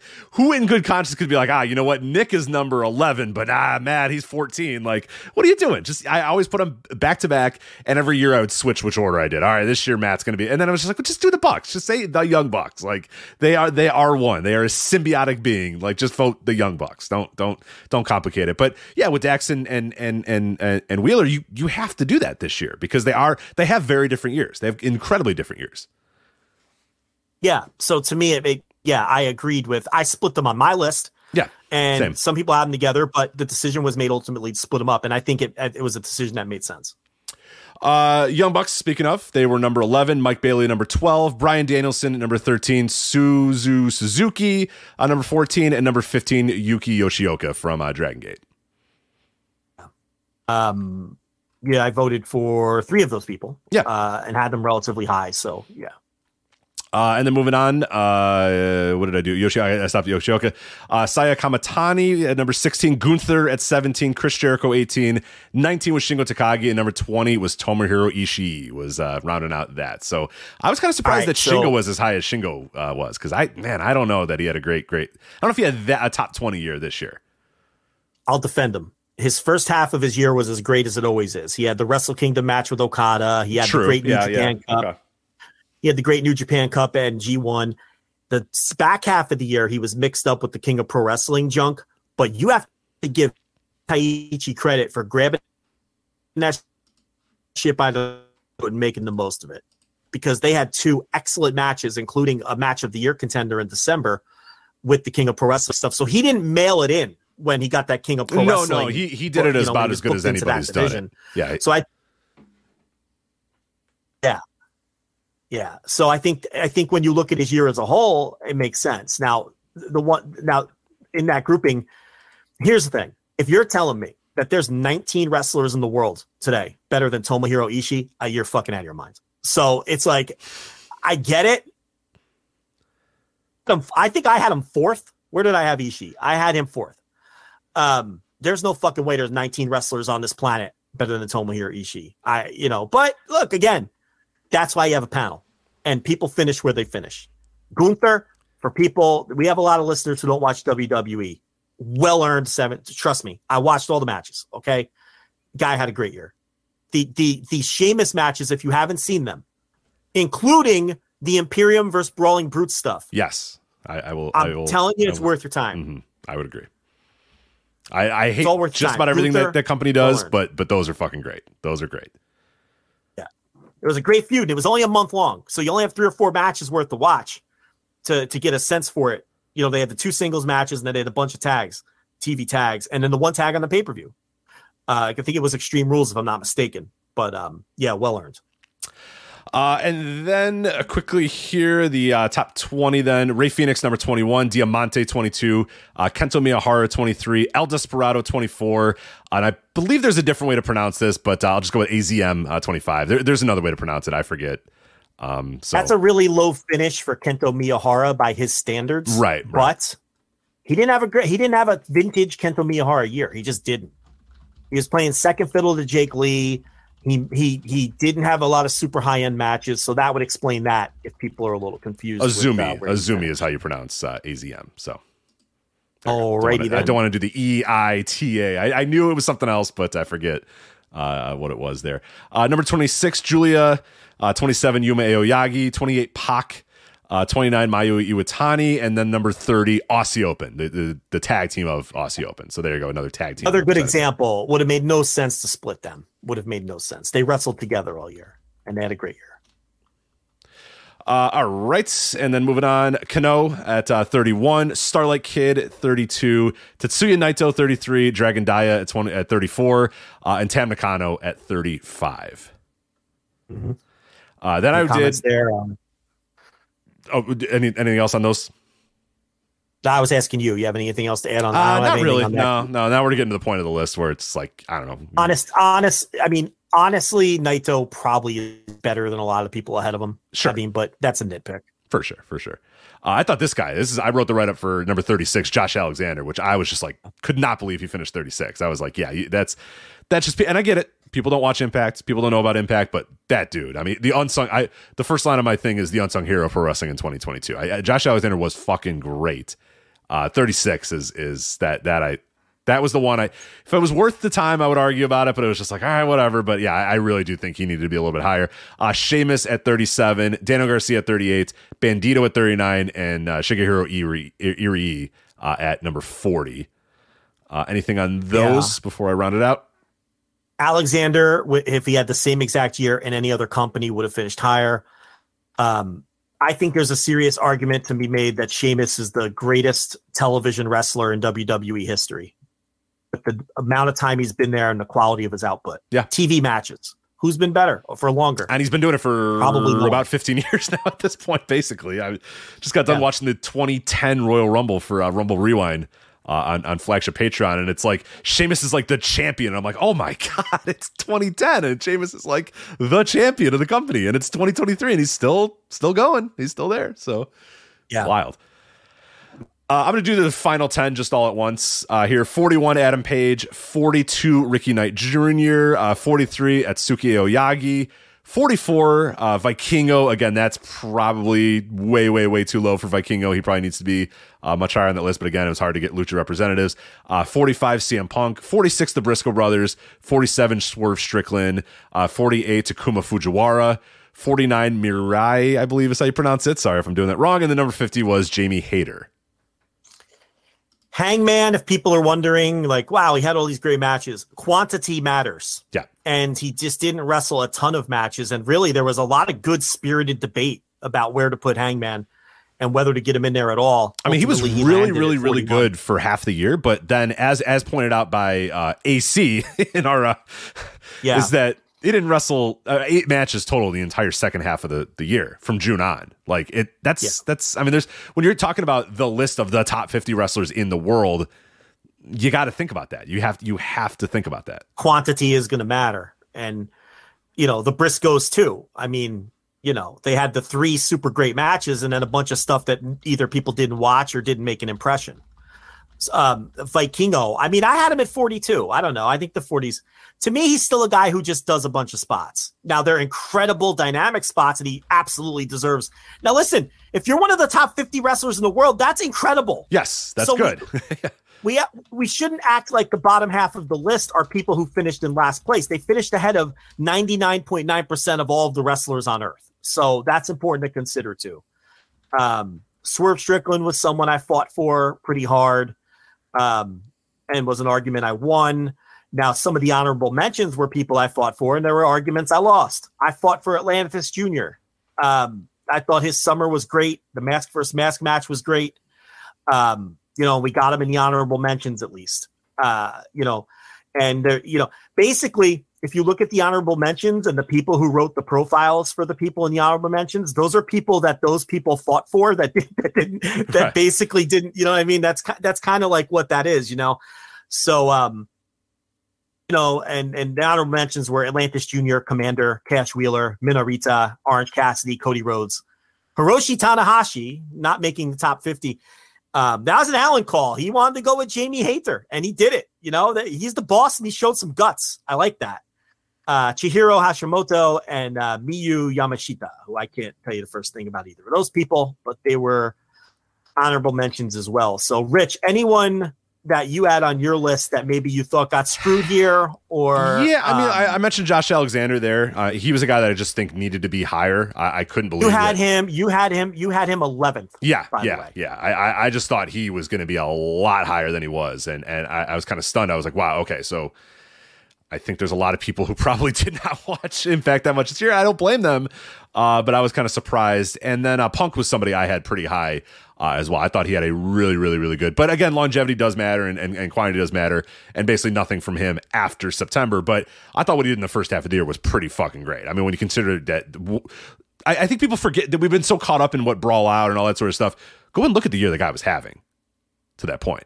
Was having a fucking great year already. I mean, Really was, yes, yeah. with a bunch of injuries and stuff, and that does throw it a, a- you know a bit of a wrench in there. But uh, uh, no, and I was with you on, on Cody as well. And I don't love those Hell in a Cell matches as much, but I ranked him thirtieth, so I was kind of surprised. Uh, but again, yeah, if longevity does matter and, and, and quantity does matter, he, he's a tough one too. But uh, Yeah, yeah, I- quantity, quantity hurt him. For right, sure. right.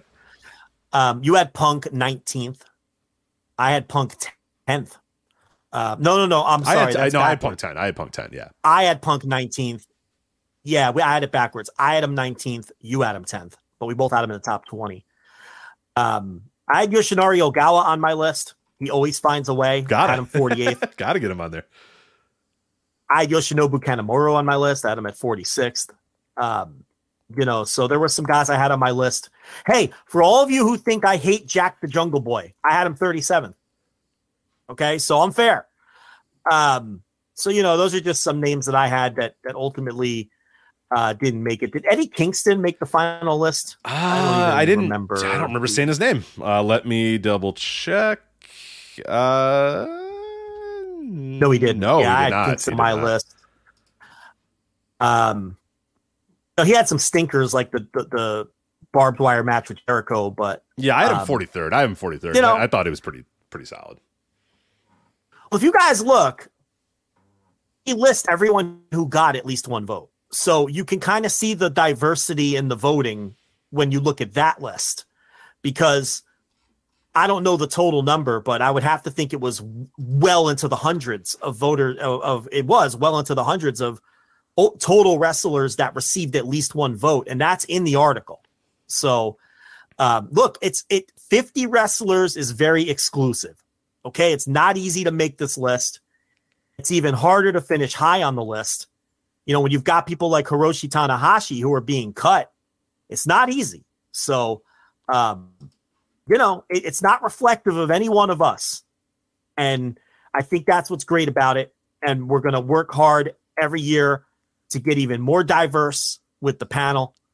Um, you know, we had one vote who dropped out, and we added three or four voters this year, and we really tried hard to add some others. Um, and and it'll and it'll continue to evolve on a yearly basis as we uh as we you know it's never going to be perfect. I don't think the list is ever going to represent anybody's, and that's good that it's not a list that represents anyone's exact sensibilities right, as a right. fan. That's- That, that would be stupid. That'd be boring and stupid. that means it's that means it's diverse and it's fair right if there's there should be wrestlers on this list where you're like wow this person's the 38th best wrestler in the world and i've never seen them wrestle because then maybe you're going to go watch them you know and you'll discover something um so that that's all a good thing but there were still too many joshi Uh, so that's the FSM, FSM 50 again, voicesofwrestling.com to see that entire list as well as the write ups for each of those, including the honorable mentions. All have write ups uh, for them as well. So let's, uh, we're, we're, we're up against the clock here, about a half an hour. Uh, we were going to take some time to talk about the PWI awards, but uh, I don't think we have time for that. So, you know what you're going to do? Instead of worrying about most improved 2022 wrestler Mandy Rose. What you're going to do instead is you're going to go to flagshippatreon.com and you're going to read Joe's much, much, much more prestigious 2022 flagship awards, which are going on right now. Uh, how many more of those do you have left to go? You've done tag team of the year, you've done feud of the year, you've done a bunch of different things. Most over pushed, most under pushed. A ton of different awards are up there. How many more uh, do you have in the uh, coffers, or are we winding down finally? We're winding down. I think I have like three more. I have executive of the year, which I'm doing instead of Booker and promoter of the year. I'm just balling it all into one. So uh, the executive of the year is coming out next. And then really that's it. I've got wrestler of the year. Um, I'm not doing match of the year because we do that as a different thing. So there's not going to be a match of the year. I'm not going to reveal my match of the year until we do it when we do, you know, we do our yearly paywall show on that. Um, and I think there was one more promotion of the year, which I don't know if that's going to get a dedicated article. I might tack that on to the exec the, the end of the executive of the year article and just do a short list because I'm going to be honest, there's not a lot of promotions I liked in 2022. Probably not so, a very long list. Yeah. It's hard for me to write about a bunch of promotions I liked when I really only like two or three all year long. Um, so I may add that on, but it looks like maybe only two left, um, unless I'm forgetting something, and I don't think I am. Uh, let me check my notes real quick. So, wrestler of the year obviously is what I'm going to end it with, and I've already started writing executive of the year. Um, I'll probably tack promotion of the year onto the end. Yeah, and then that's going to be it. I'm not doing match of the year. Um, I'm not doing most improved because I was struggling to come up with enough good candidates, and uh, everything else I've done. You know, I did rookie, tag team, TV show, uh, uh, best mate, best uh, big big event.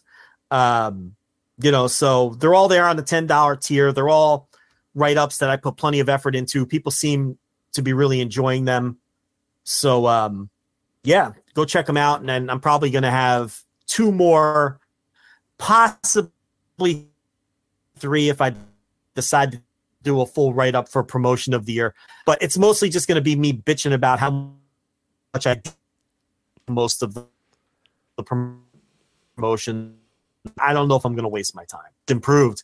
I actually see where they're coming from. You know, even though I call, I gave her my most over pushed and buried NXT and called it the worst TV show.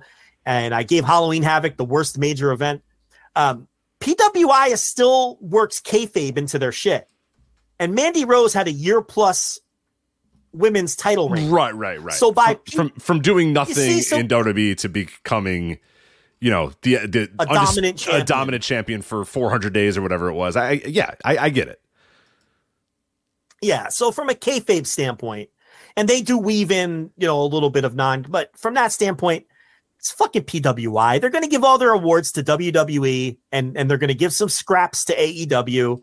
And you might be lucky to get like a rookie or some down ballot award to uh, announce uh, to maybe an impact or something.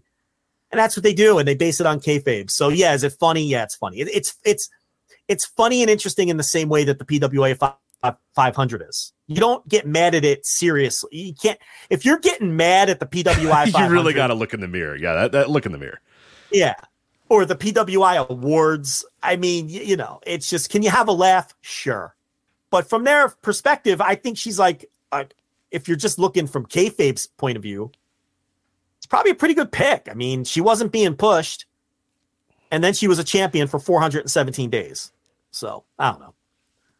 So yeah, what we'll do is, Rich. Yes, we'll go over. We'll go over next week, and you can give your picks since you haven't really talked about any of that. So you've got a week to like think about that. Okay, and you can argue with me and tell me where you think I'm wrong, and kind of throw your picks at everybody because I think people would be interested to see what you think about some of these. Sure, I, I will do that. We'll, we'll, we'll put a pin in that, and then when you finish, we up, don't have time today, but yeah, no, no, no, we'll, we'll do that next week for sure. But uh, you can read all those at uh, flagshippatreon.com. Bunch of other stuff up there right now. Thursday Dynamite reviews uh, every single week. Uh, I finish up the Goldberg series, Goldberg 173 and one. The final episode is up there talking about December of 1998, the finger poke of doom, Kevin Nash defeating Goldberg to end the streak.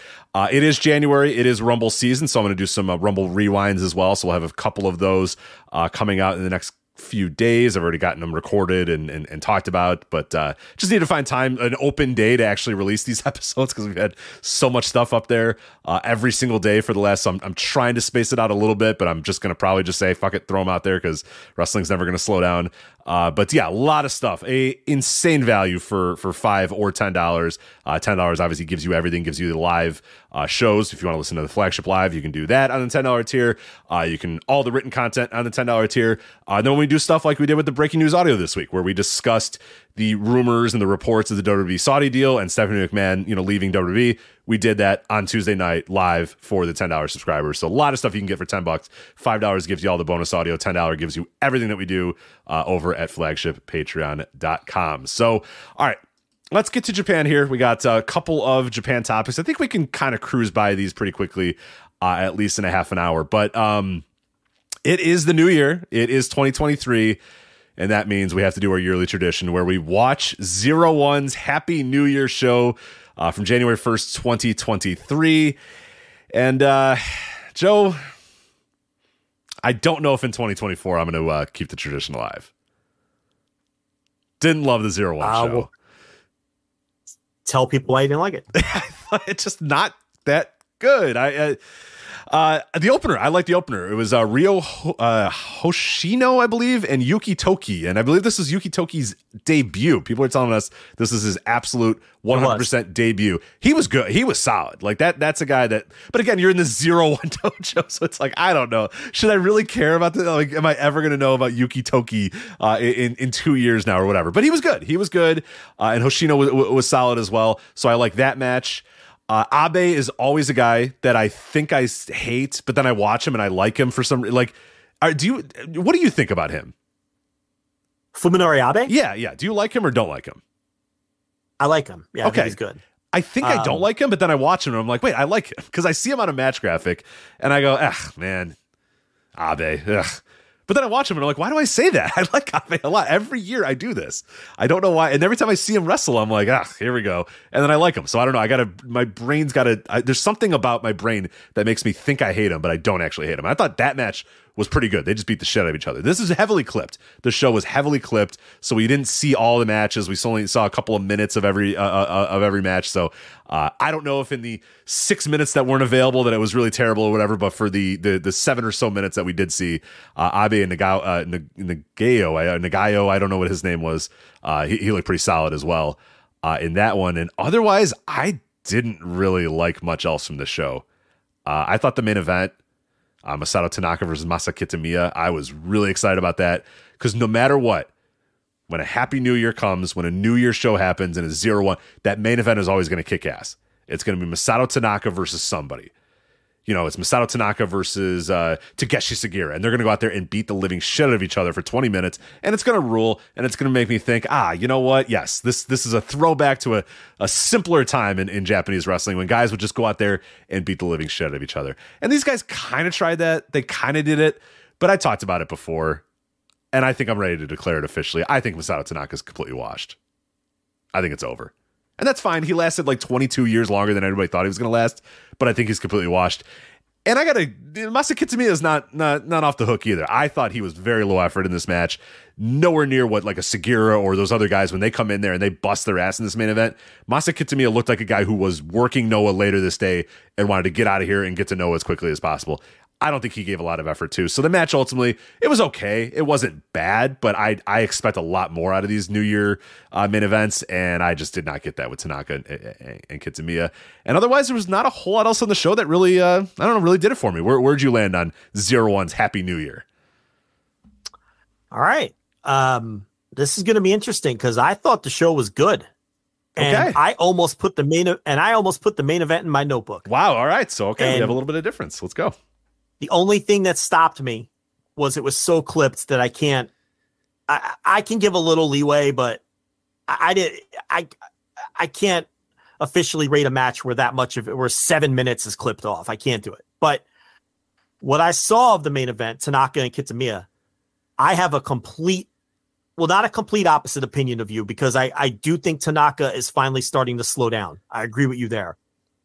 I thought this was the best Masa Kitamiya has looked at maybe years. I, I thought he was so great in this match. I thought his expressiveness, his mannerisms, the way he worked the legs, stuck with that plan throughout the match. I thought the match had a very clear story and psychology to it. And of course, Tanaka makes the comeback and win. But I came away very impressed with Kitamiya's effort. And it's it's we have complete opposite takes on that from that standpoint. To you, he was a guest star dropping in, taking a check, and getting the hell out of there. I, I was very impressed with him. I mean, um, I thought he looked better here than he's looked in in the vast majority of his Noah matches over the last few years. So I, I really enjoyed the main event. And as far as the show as a whole, yeah, that Fuminori Abe versus Satsuki Nagao match was was, I think it was 11 minutes and 56 seconds, and I think we got about eight minutes of it. Yeah, I think so too. And- I, I was trying to time out. Once I realized how clipped things were, I kind of tried to keep like a mental note or a little bit of a stopwatch to say, all right, well, how, and then go back and look and say, okay, well, I only missed four minutes of the match. So you know what? Unless those four minutes were absolutely fucking terrible, this match is pretty damn good for what I saw.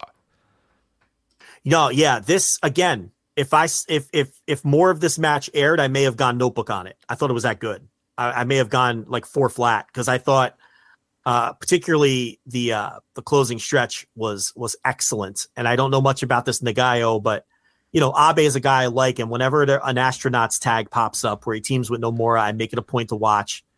In fact, I, I saw a couple astronaut matches when I was finishing up my 2022 watch list, and and you know from Big Japan. Which, by the way, that Dopey Tag League I think is still going on. That started in September. Big Japan Tag League. no, no way. They're they're just wrapping it up now. Yeah, Ugh. like it either just finished or it's or it's starting to finish up now.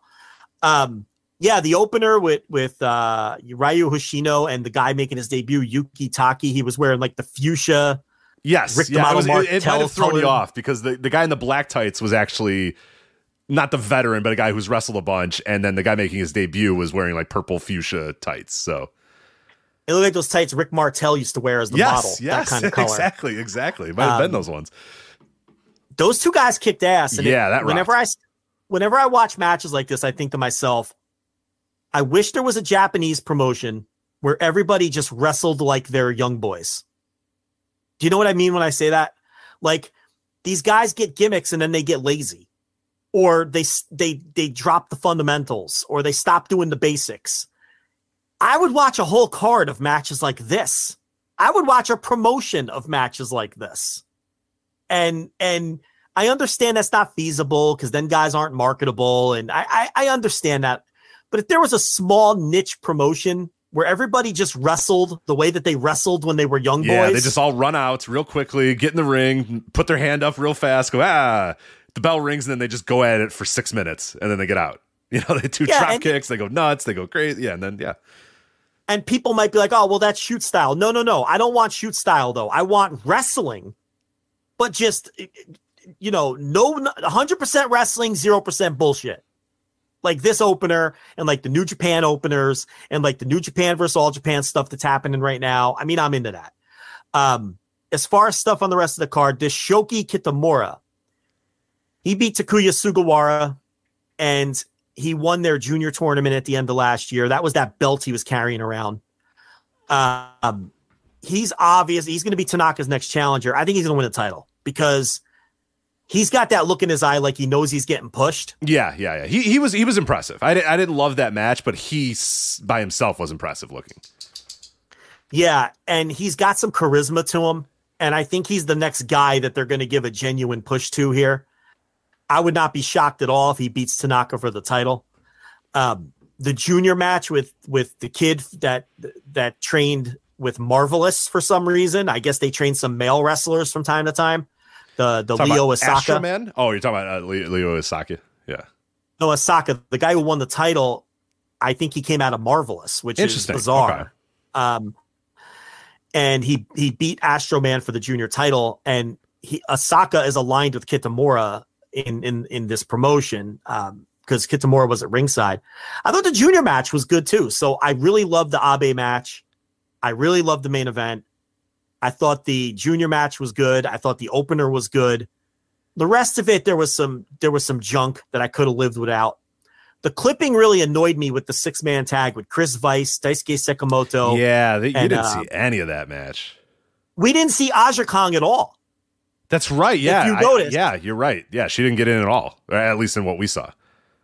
So it was Vice Sakamoto and Tomohiko Hashimoto versus Aja Kong, Rakia Fudo, and Sutaga Sato. And the way it was clipped, I swear to you, I don't think we saw Aja Kong tagged in once. And then they went to the finish and she was on the floor selling. And then she came in after, you know, Vice Sakamoto and Hashimoto won. It was only a seven minute match, and the way they clipped it, I, we barely saw Aja Kong wrestle at all. And I was looking forward to seeing Aja Kong mix it up with like Daisuke Sakamoto. Yeah, I, I, yeah, yeah. Daisuke Uh, and Aja Kong sounds like something I, I want to see, but yeah, unfortunately. So anyway, I, I like the show, and I think, you know, Kitamura. I think it looks like they're going to push him, and he looks like he has good energy and some good charisma. And I like the main event way more than you did. I thought the tag title match was junk. Those Kubota brothers can go Oh. kick rocks. They're they're oh my god. There's Just not enough. scummers. There's not enough time in my life Just- to watch those dudes in their fucking basketball jerseys or whatever. Get get out of here. Go away. with their shitty look and just like their CZW bullshit. Just they look like shit. They, they don't, you know, the wrestling is nothing special. It's just, but you're to get indie scummer shit on zero one show. Oh, for you sure. Can't avoid for it. sure. Yeah. You know, There was a guy Um, in that one. I think it was the second match, and I don't know his name. I think it was Joe Hyung Hoo or whatever. Fucking one of the worst guys I've ever seen. He was the guy Oh, wearing Joe the mask. Kyung Ho. Yeah, Yeah, the guy he- wearing the mask was so bad. that match didn't do anything for me either. That six man tag. Yeah. The, with like the hip hop guys. Yeah, Guys doing the hip hop gimmick. Yeah, that was. That was Yeah. Is is is It's it zero was one. It's zero one, man. I get it. It's fine. It's zero. one. Yeah. It's just indie style bullshit. They have to fill the card somehow. Um, but but the stuff that mattered, I thought was good. So I don't know. I like the show and I like the main event. So, okay, so I uh, guess we'll, not we'll like let the, it. you know we'll let the tradition continue. it's fine. It's fine. I want to like zero one. There's parts that I like about it, so you know what? That's fine. We're, we'll we'll keep it going. We'll. I, I, will- I like will it too, I'll but they're only- refresh to see if they pop up ever again. They they won't, but um, you know, I think they made I think they made tape nine times last year, including the New Year's show. So now that a lot of that between. though, they were doing stuff with um, with Wrestle Universe, right? Well, I meant Wrestle Universe yeah, too. um, and joint shows with big uh, joint shows with Big Japan, and I think their New Year's show last year was on Wrestle Universe. Yes, yeah, but I don't yeah. think it was this year. It was not. No. is what it was. They may have done stuff with DDT too. I can't really remember, but um, you know, they almost never make tape. And when they do make tape, sometimes it's like baffling the shows they pick to make tape. you, like they're not major shows or anything. They're just like, I tell you what though, they drew almost a thousand fans. To They did. It's this. always it's always a hot crowd. the crowds are always into it. There, there's always yeah, it's always a good crowd, a hot crowd. So I, I wish they did make. Honestly, I wish this. I, I wish I could watch them monthly. You know what I mean? That'd be fine. Like that'd be a perfectly time to say, ah, you know what? Nothing's really working for me. Let's see what's going on in zero one. But it just it never happens, and it sucks. right? Like, you know, like if Kitamura Tanaka makes tape, I'm gonna seek it out, but it's no guarantee. Yeah. I- you know, and it's a shame. Yeah, large large swaths of the year will, Anyway, will go completely on zero one, and it's yeah, it, it- yeah, it, it's rough, but it is what it is. So. And we'll uh, see you in a year. See you t- January 1st, 2024. Uh, we'll, we'll discuss uh, this. So, all right, let's quickly, uh, a couple minutes left here, uh, run down these New Japan cards coming up over the next uh, few weeks here. So, we'll start with the New Japan versus Noah card. This is. It's night two of Wrestle Kingdom 17, but Joe, are you with me? I can't in good conscience call this night two of Wrestle Kingdom. Nah, they can they can get lost with that. This is not Wrestle Kingdom. No. this is not Wrestle. Kingdom. It's not even like remotely. Cl- if you want to have it like the week of, you want me to call something on January 21st, Wrestle Kingdom Night 2? no, I'm not doing it. I'm not doing it. Uh, it is from Yokohama Arena. Full cheering will be allowed, as, as we've heard. So that is good. That has gives me a little bit of hope. Uh, major matches Naito versus Kenoh, a lot of singles matches. If you're thinking, oh man, here we go, we're going to have another one of these joint show things with a bunch of tag matches, not the case at all. You have, in terms of singles matches, Naito versus Kenoh, Shingo versus Nakajima, Sanada versus Soya, uh, Hiromu versus Ohara, Bushi versus Tadasuke, and El Desperado versus Yohei are your singles matches. And those all sound, I'm pretty into every single one of those matches. Where, where you land on those? Well, yeah, you got the Lij versus Kong matches. Okay, right, right off the bat. with Naito saw this, but when Kongo confronted Lij at the presser at the Tokyo Dome, Shingo had one of the greatest lines. So Kongo comes marching in with their red jumpsuits, right?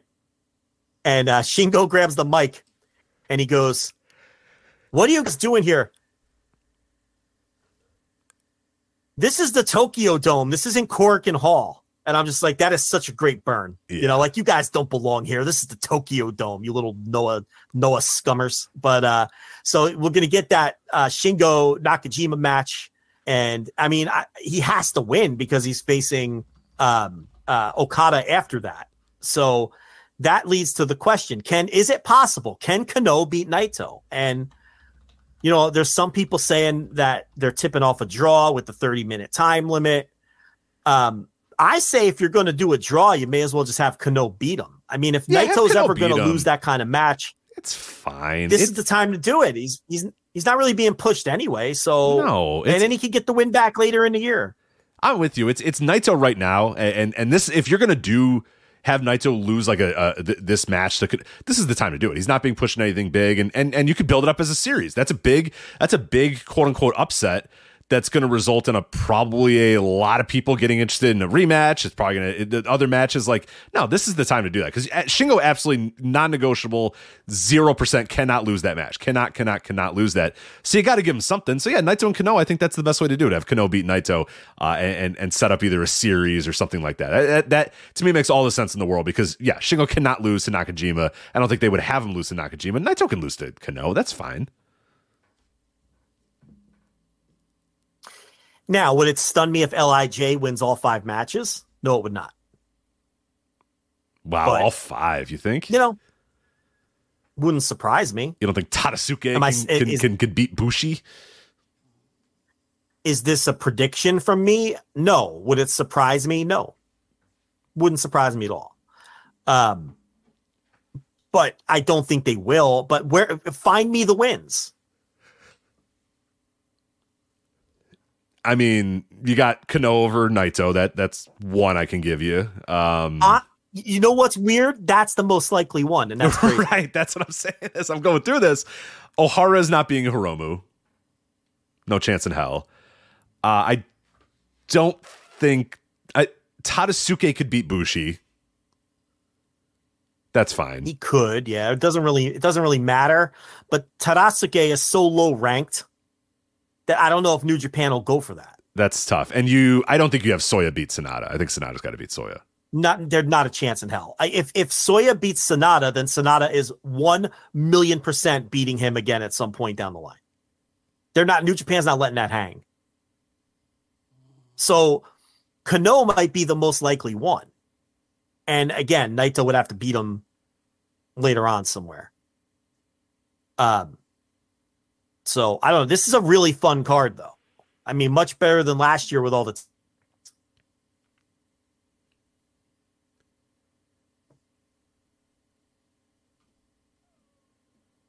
Joe, you still there? Am I on the air? Yeah, sorry. We, we've been having some connection problems in the last uh, couple minutes of the show. So, um, sorry. Yes. Uh, I think you said this is better than the show last year that had a bunch of tag matches, and I agree.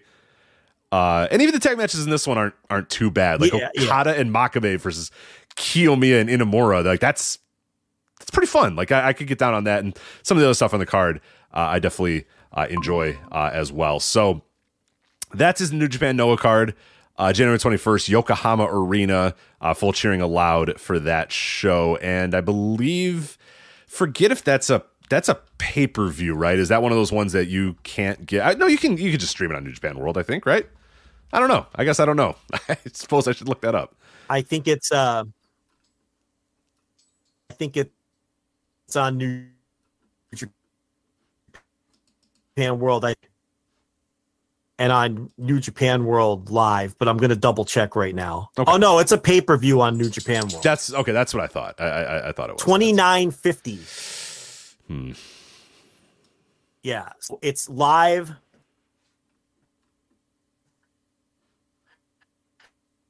Uh, and then this D in Japan later. Hmm. This is just a mess. it's just a mess. Um, I guess New Japan World and Wrestle Universe are protecting each other or Right, something. right, right. But if you're in America, if you're in America, you could watch it live for about 30 bucks. Um, so so that's the deal with that. Uh, and then, real quickly before we get out of here, uh, the New Beginning cards uh, coming up. Uh, we'll start with New Beginning in Nagoya. That's uh, January 22nd. Uh, nothing huge on that show. I think your biggest match that you're going to look at is the KOPW Championship. Great O-Khan versus Shingo. They're currently voting on what the match stipulation is going to be. So, so you got that. Otherwise, a bunch of tag matches up and down, kind of building up the rest of the the, the the the New Beginning shows. Um, Yeah, I- just just do the just do the title matches and the singles for these shows. Yeah, Just- yeah. that's that- all we just make it easier. Uh, New beginning in Sapporo, night one, February fourth. This is sweet. Oskar, Oskar is here, and he's facing the Great O-Khan. I am in for that match. February fourth, Oskar versus Great O-Khan. Uh, you also have Will Ospreay versus Taichi, Shota Umino versus Tetsuya Naito, and then the IWGP Junior Heavyweight Tag Titles. Uh, Douki and Kanemaru go in for the titles against Catch Two Two. Yeah, that that all looks super interesting. So um, that show should be a lot of fun. Uh, new beginning in Sapporo, night two, February 5th, the very next day. Uh, title matches you have IWGP Tag Team titles TMDK, uh, Shane Haste and Mad Mikey Nicholls uh, versus Bishamon, Yoshihashi and Hiroki Goto.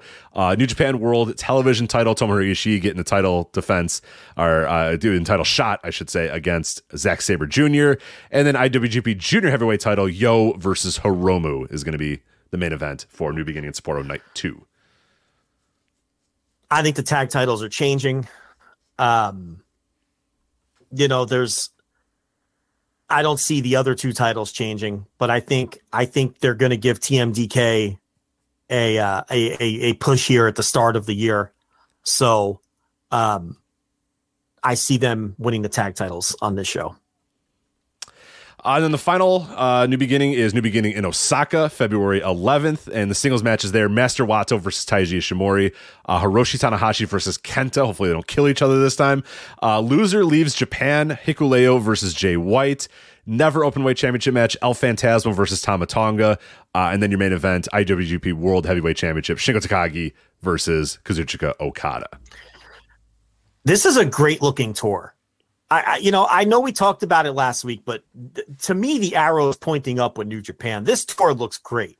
i I'm you. mean, there's interesting matches on all of these shows.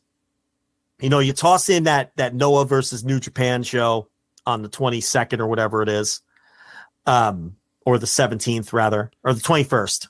I'll get it right the third time. Um, and then you combine it with these new beginning shows. There's title matches on all of these shows. There's non-title singles matches, which is just such a rarity uh, in New Japan. It's just the, the booking feels fresh. There's fresh directions. Um, you know, the loser leave town match. I think it's a little curious that the same uh, news site reported within days of uh, within days of each report that both Hikuleo and Jay White have interest from WWE. I find that very curious. And that's not a knock on the site. That's, I believe, New Japan is, um, you know, doing what wrestling promoters do. And, Lie. and feeding Lie or leaking those to stories buy stuff. to create interest in a match. Yeah, I mean, you know, it's it's so now it's like, you know, the Hikuleo story broke, and people were like, "Oh, well, Jay White's going to beat him," and then a couple days later, "Oh, WWE is interested in Jay White," and you know, it's it's this is classic pro wrestling, not even just pro wrestling, just classic ways of using the media to your advantage, right? To um to plant stuff with the media, which and in both, I'm not even saying these stories aren't true, and you know they, they very well could be, but um that's you know it's it's it's just very curious It's the name of the how game. That's that the way. name of the game, and it's so funny that people Yeah. fall into it all the time, and then it's like, oh, I don't, this is weird. So they both have interest in. It's like, oh, that isn't that funny how both the guys in the lose leave Japan match is is are, are, are being courted by uh, uh WWE. Huh. Yeah, and if and if New Japan or any other promotion wants to feed me stories, I'll I'll I'll post them too. Yeah. I'll post them too. Um so anyway, yeah, and and you know, Shingo and Okada, which then presumably, you know, Okada will win that, but they're saying whoever's champion at that time will headline Battle in the Valley, which is now sold out uh, after the uh, Monet oh uh, announcement. Excuse the who? Uh, I said uh, Monet. Is that wrong, Rich? I believe that's wrong. Yeah. Oh, Monet. There you go. Thank you. Okay. Um, you know, so and then a lot of the Sasha stands melted down because now they're worried. Oh, I didn't see this. Oh, there were. Oh, yeah. Okay. Okay. They're worried that she won't be main eventing now because there's an IWGP title match and they Ah, okay. they flooded the mentions of New Japan saying that she better main event. She's the biggest star. We she sold all the tickets. This is bullshit. Why are you adding Okada? So that's kind of the rub of bringing money into your promotion. yeah, you get those people. It brings her mutant fans. You know, they come in and and a lot of them are kids, okay, and they're unreasonable. She's not main eventing over the IWGP title, nor should she. I mean, you know, learn how th- this works in this promotion. So, um, you know, there, there's that element that comes into play. Um, but you know, that's uh, obviously if you have a ticket to that show, you're now getting a bonus IWGP World Title match. We don't know what it's going to be. Um, you know, it's going to be Okada, obviously, but you know, we'll have to see who he's facing. You know, I've seen names like Lance Archer, Minoru Suzuki, maybe somebody from AEW, uh, maybe somebody like uh, Filthy Tom Lawlor. You know, if you're just thinking who's in America who could possibly take a match like this. So we'll see. But uh, Battle in the Valley shaping up to be a very interesting show. And this show. tour, this these new beginning shows look great. So um Yeah, I'm I'm I- more excited. I'm more excited for New Japan than I've been in a very very long time. And then I saw these tours and I was like, all right, let's see. Like this might. And I'm like, no, these. I I'm watching every one of these shows for something. Something on all these shows has me interested, and that has not happened in a very very very long time. So, um, yeah, they they all look good. I'm interested. Uh, New Japan appears fully back. So uh, we'll see what happens there. Uh, real quickly before we leave, uh, Impact Hard to Kill is this weekend as well. Um, not a ton that I'm super super interested in. I've kind of hand waved uh, Impact for a while. Uh, I will check out if if people recommend anything from the show. Uh, you have Josh Alexander versus Bully Ray. Uh, for the Impact World Championship Full Metal Mayhem. Uh, they just announced that that match is going to actually open the pay per view.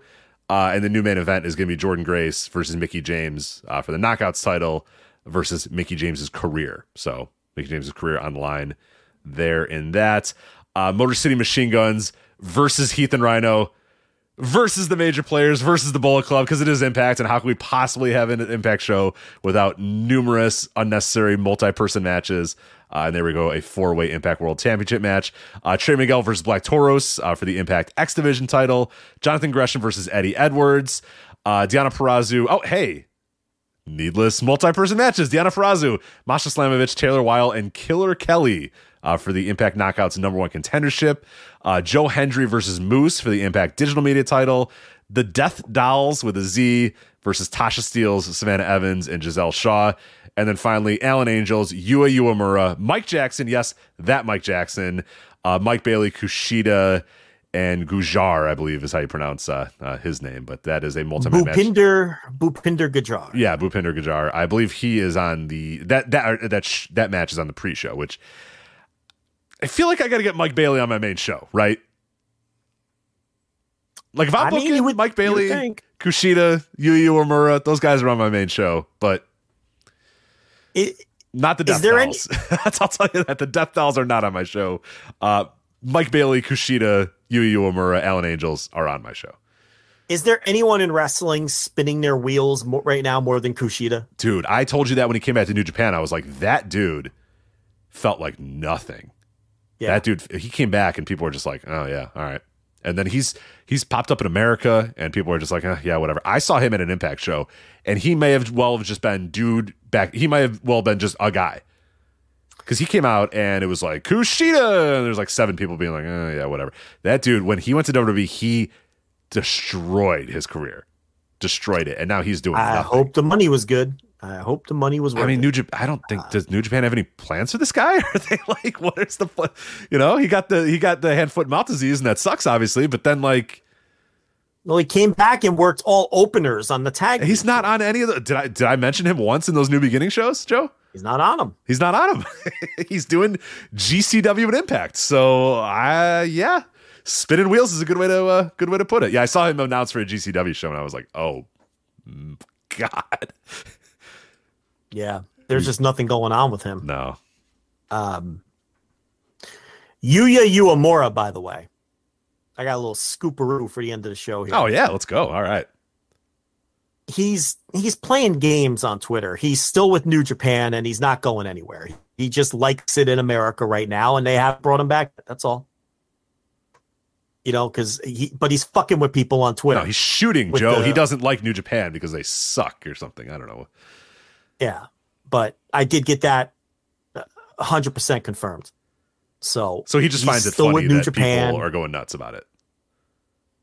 Yeah, he's a he's yeah, he's fucking around. Yeah, I mean, I don't mean to blow up the guy's spot, but he, you know, he's just fucking with people, and it's working. So, um, although I think most people have figured out that you know he's just shooting his own angle on Twitter with some of that stuff. Is he even still doing it? He was doing it a few months ago. Uh, he's still doing it. Yeah, he but, just he uh, the, his headline is Impact Wrestling. His banner on Twitter is Impact. He's only retweeting Impact stuff. It yeah, I mean, but it's fine. Yeah. He's working for Impact. Yeah, so promote fun. promote the company you're working for right now. I get it. That's fine. Yeah, absolutely. But yeah, people took uh, that as, oh, he's done in New Japan. He's him and Karl Fredericks have had enough. And it's like, all right. Well, yeah, I mean, yeah, he did fuck around with Fredericks too, like on Twitter. Yeah, so I, it, but yeah, it's just he's he's still a New Japan wrestler. Okay, he's just still on excursion. These know? wrestlers, man. Um, if I can't trust professional wrestlers, who can I trust in this world? Yeah. Yeah. No, who cares? It's true. Mike Jackson on this show. There's an yeah. old school worker for you. That dude's on my main show. The Death Dolls hit the fucking bricks. Mike Jackson's on my main show, baby. I love it. Mike Jackson. How old is he now? When is this a real pay per view or is this one of those Impact Plus deals? Um, great question. I think Joe. it's a real pay per view. I believe it's a real pay per view as well. All right. Are you going to be uh, All right. plopping down the uh, it is on, you know what? Why would you buy it anywhere but voicesofwrestling.com slash fight? Absolutely. For $40. Voicesofwrestling.com slash fight is how you can get to uh, Hard to Kill. I'm sorry, that was last year's Hard to Kill was $40. Let's see if, no, it's still $40. So there you go. Might have to Pirata Morgan this one. You know what I'm saying? well, uh... I also have a preview up at voicesofwrestling.com. Andrew Sinclair did a great job with the preview, as always. Um, so, yeah, we'll see. Little Kyrie with this one. Little uh, sailing Little Paul Burchill. yeah. Little, uh, John Paul Lafitte. Little Sailor Art Thomas action.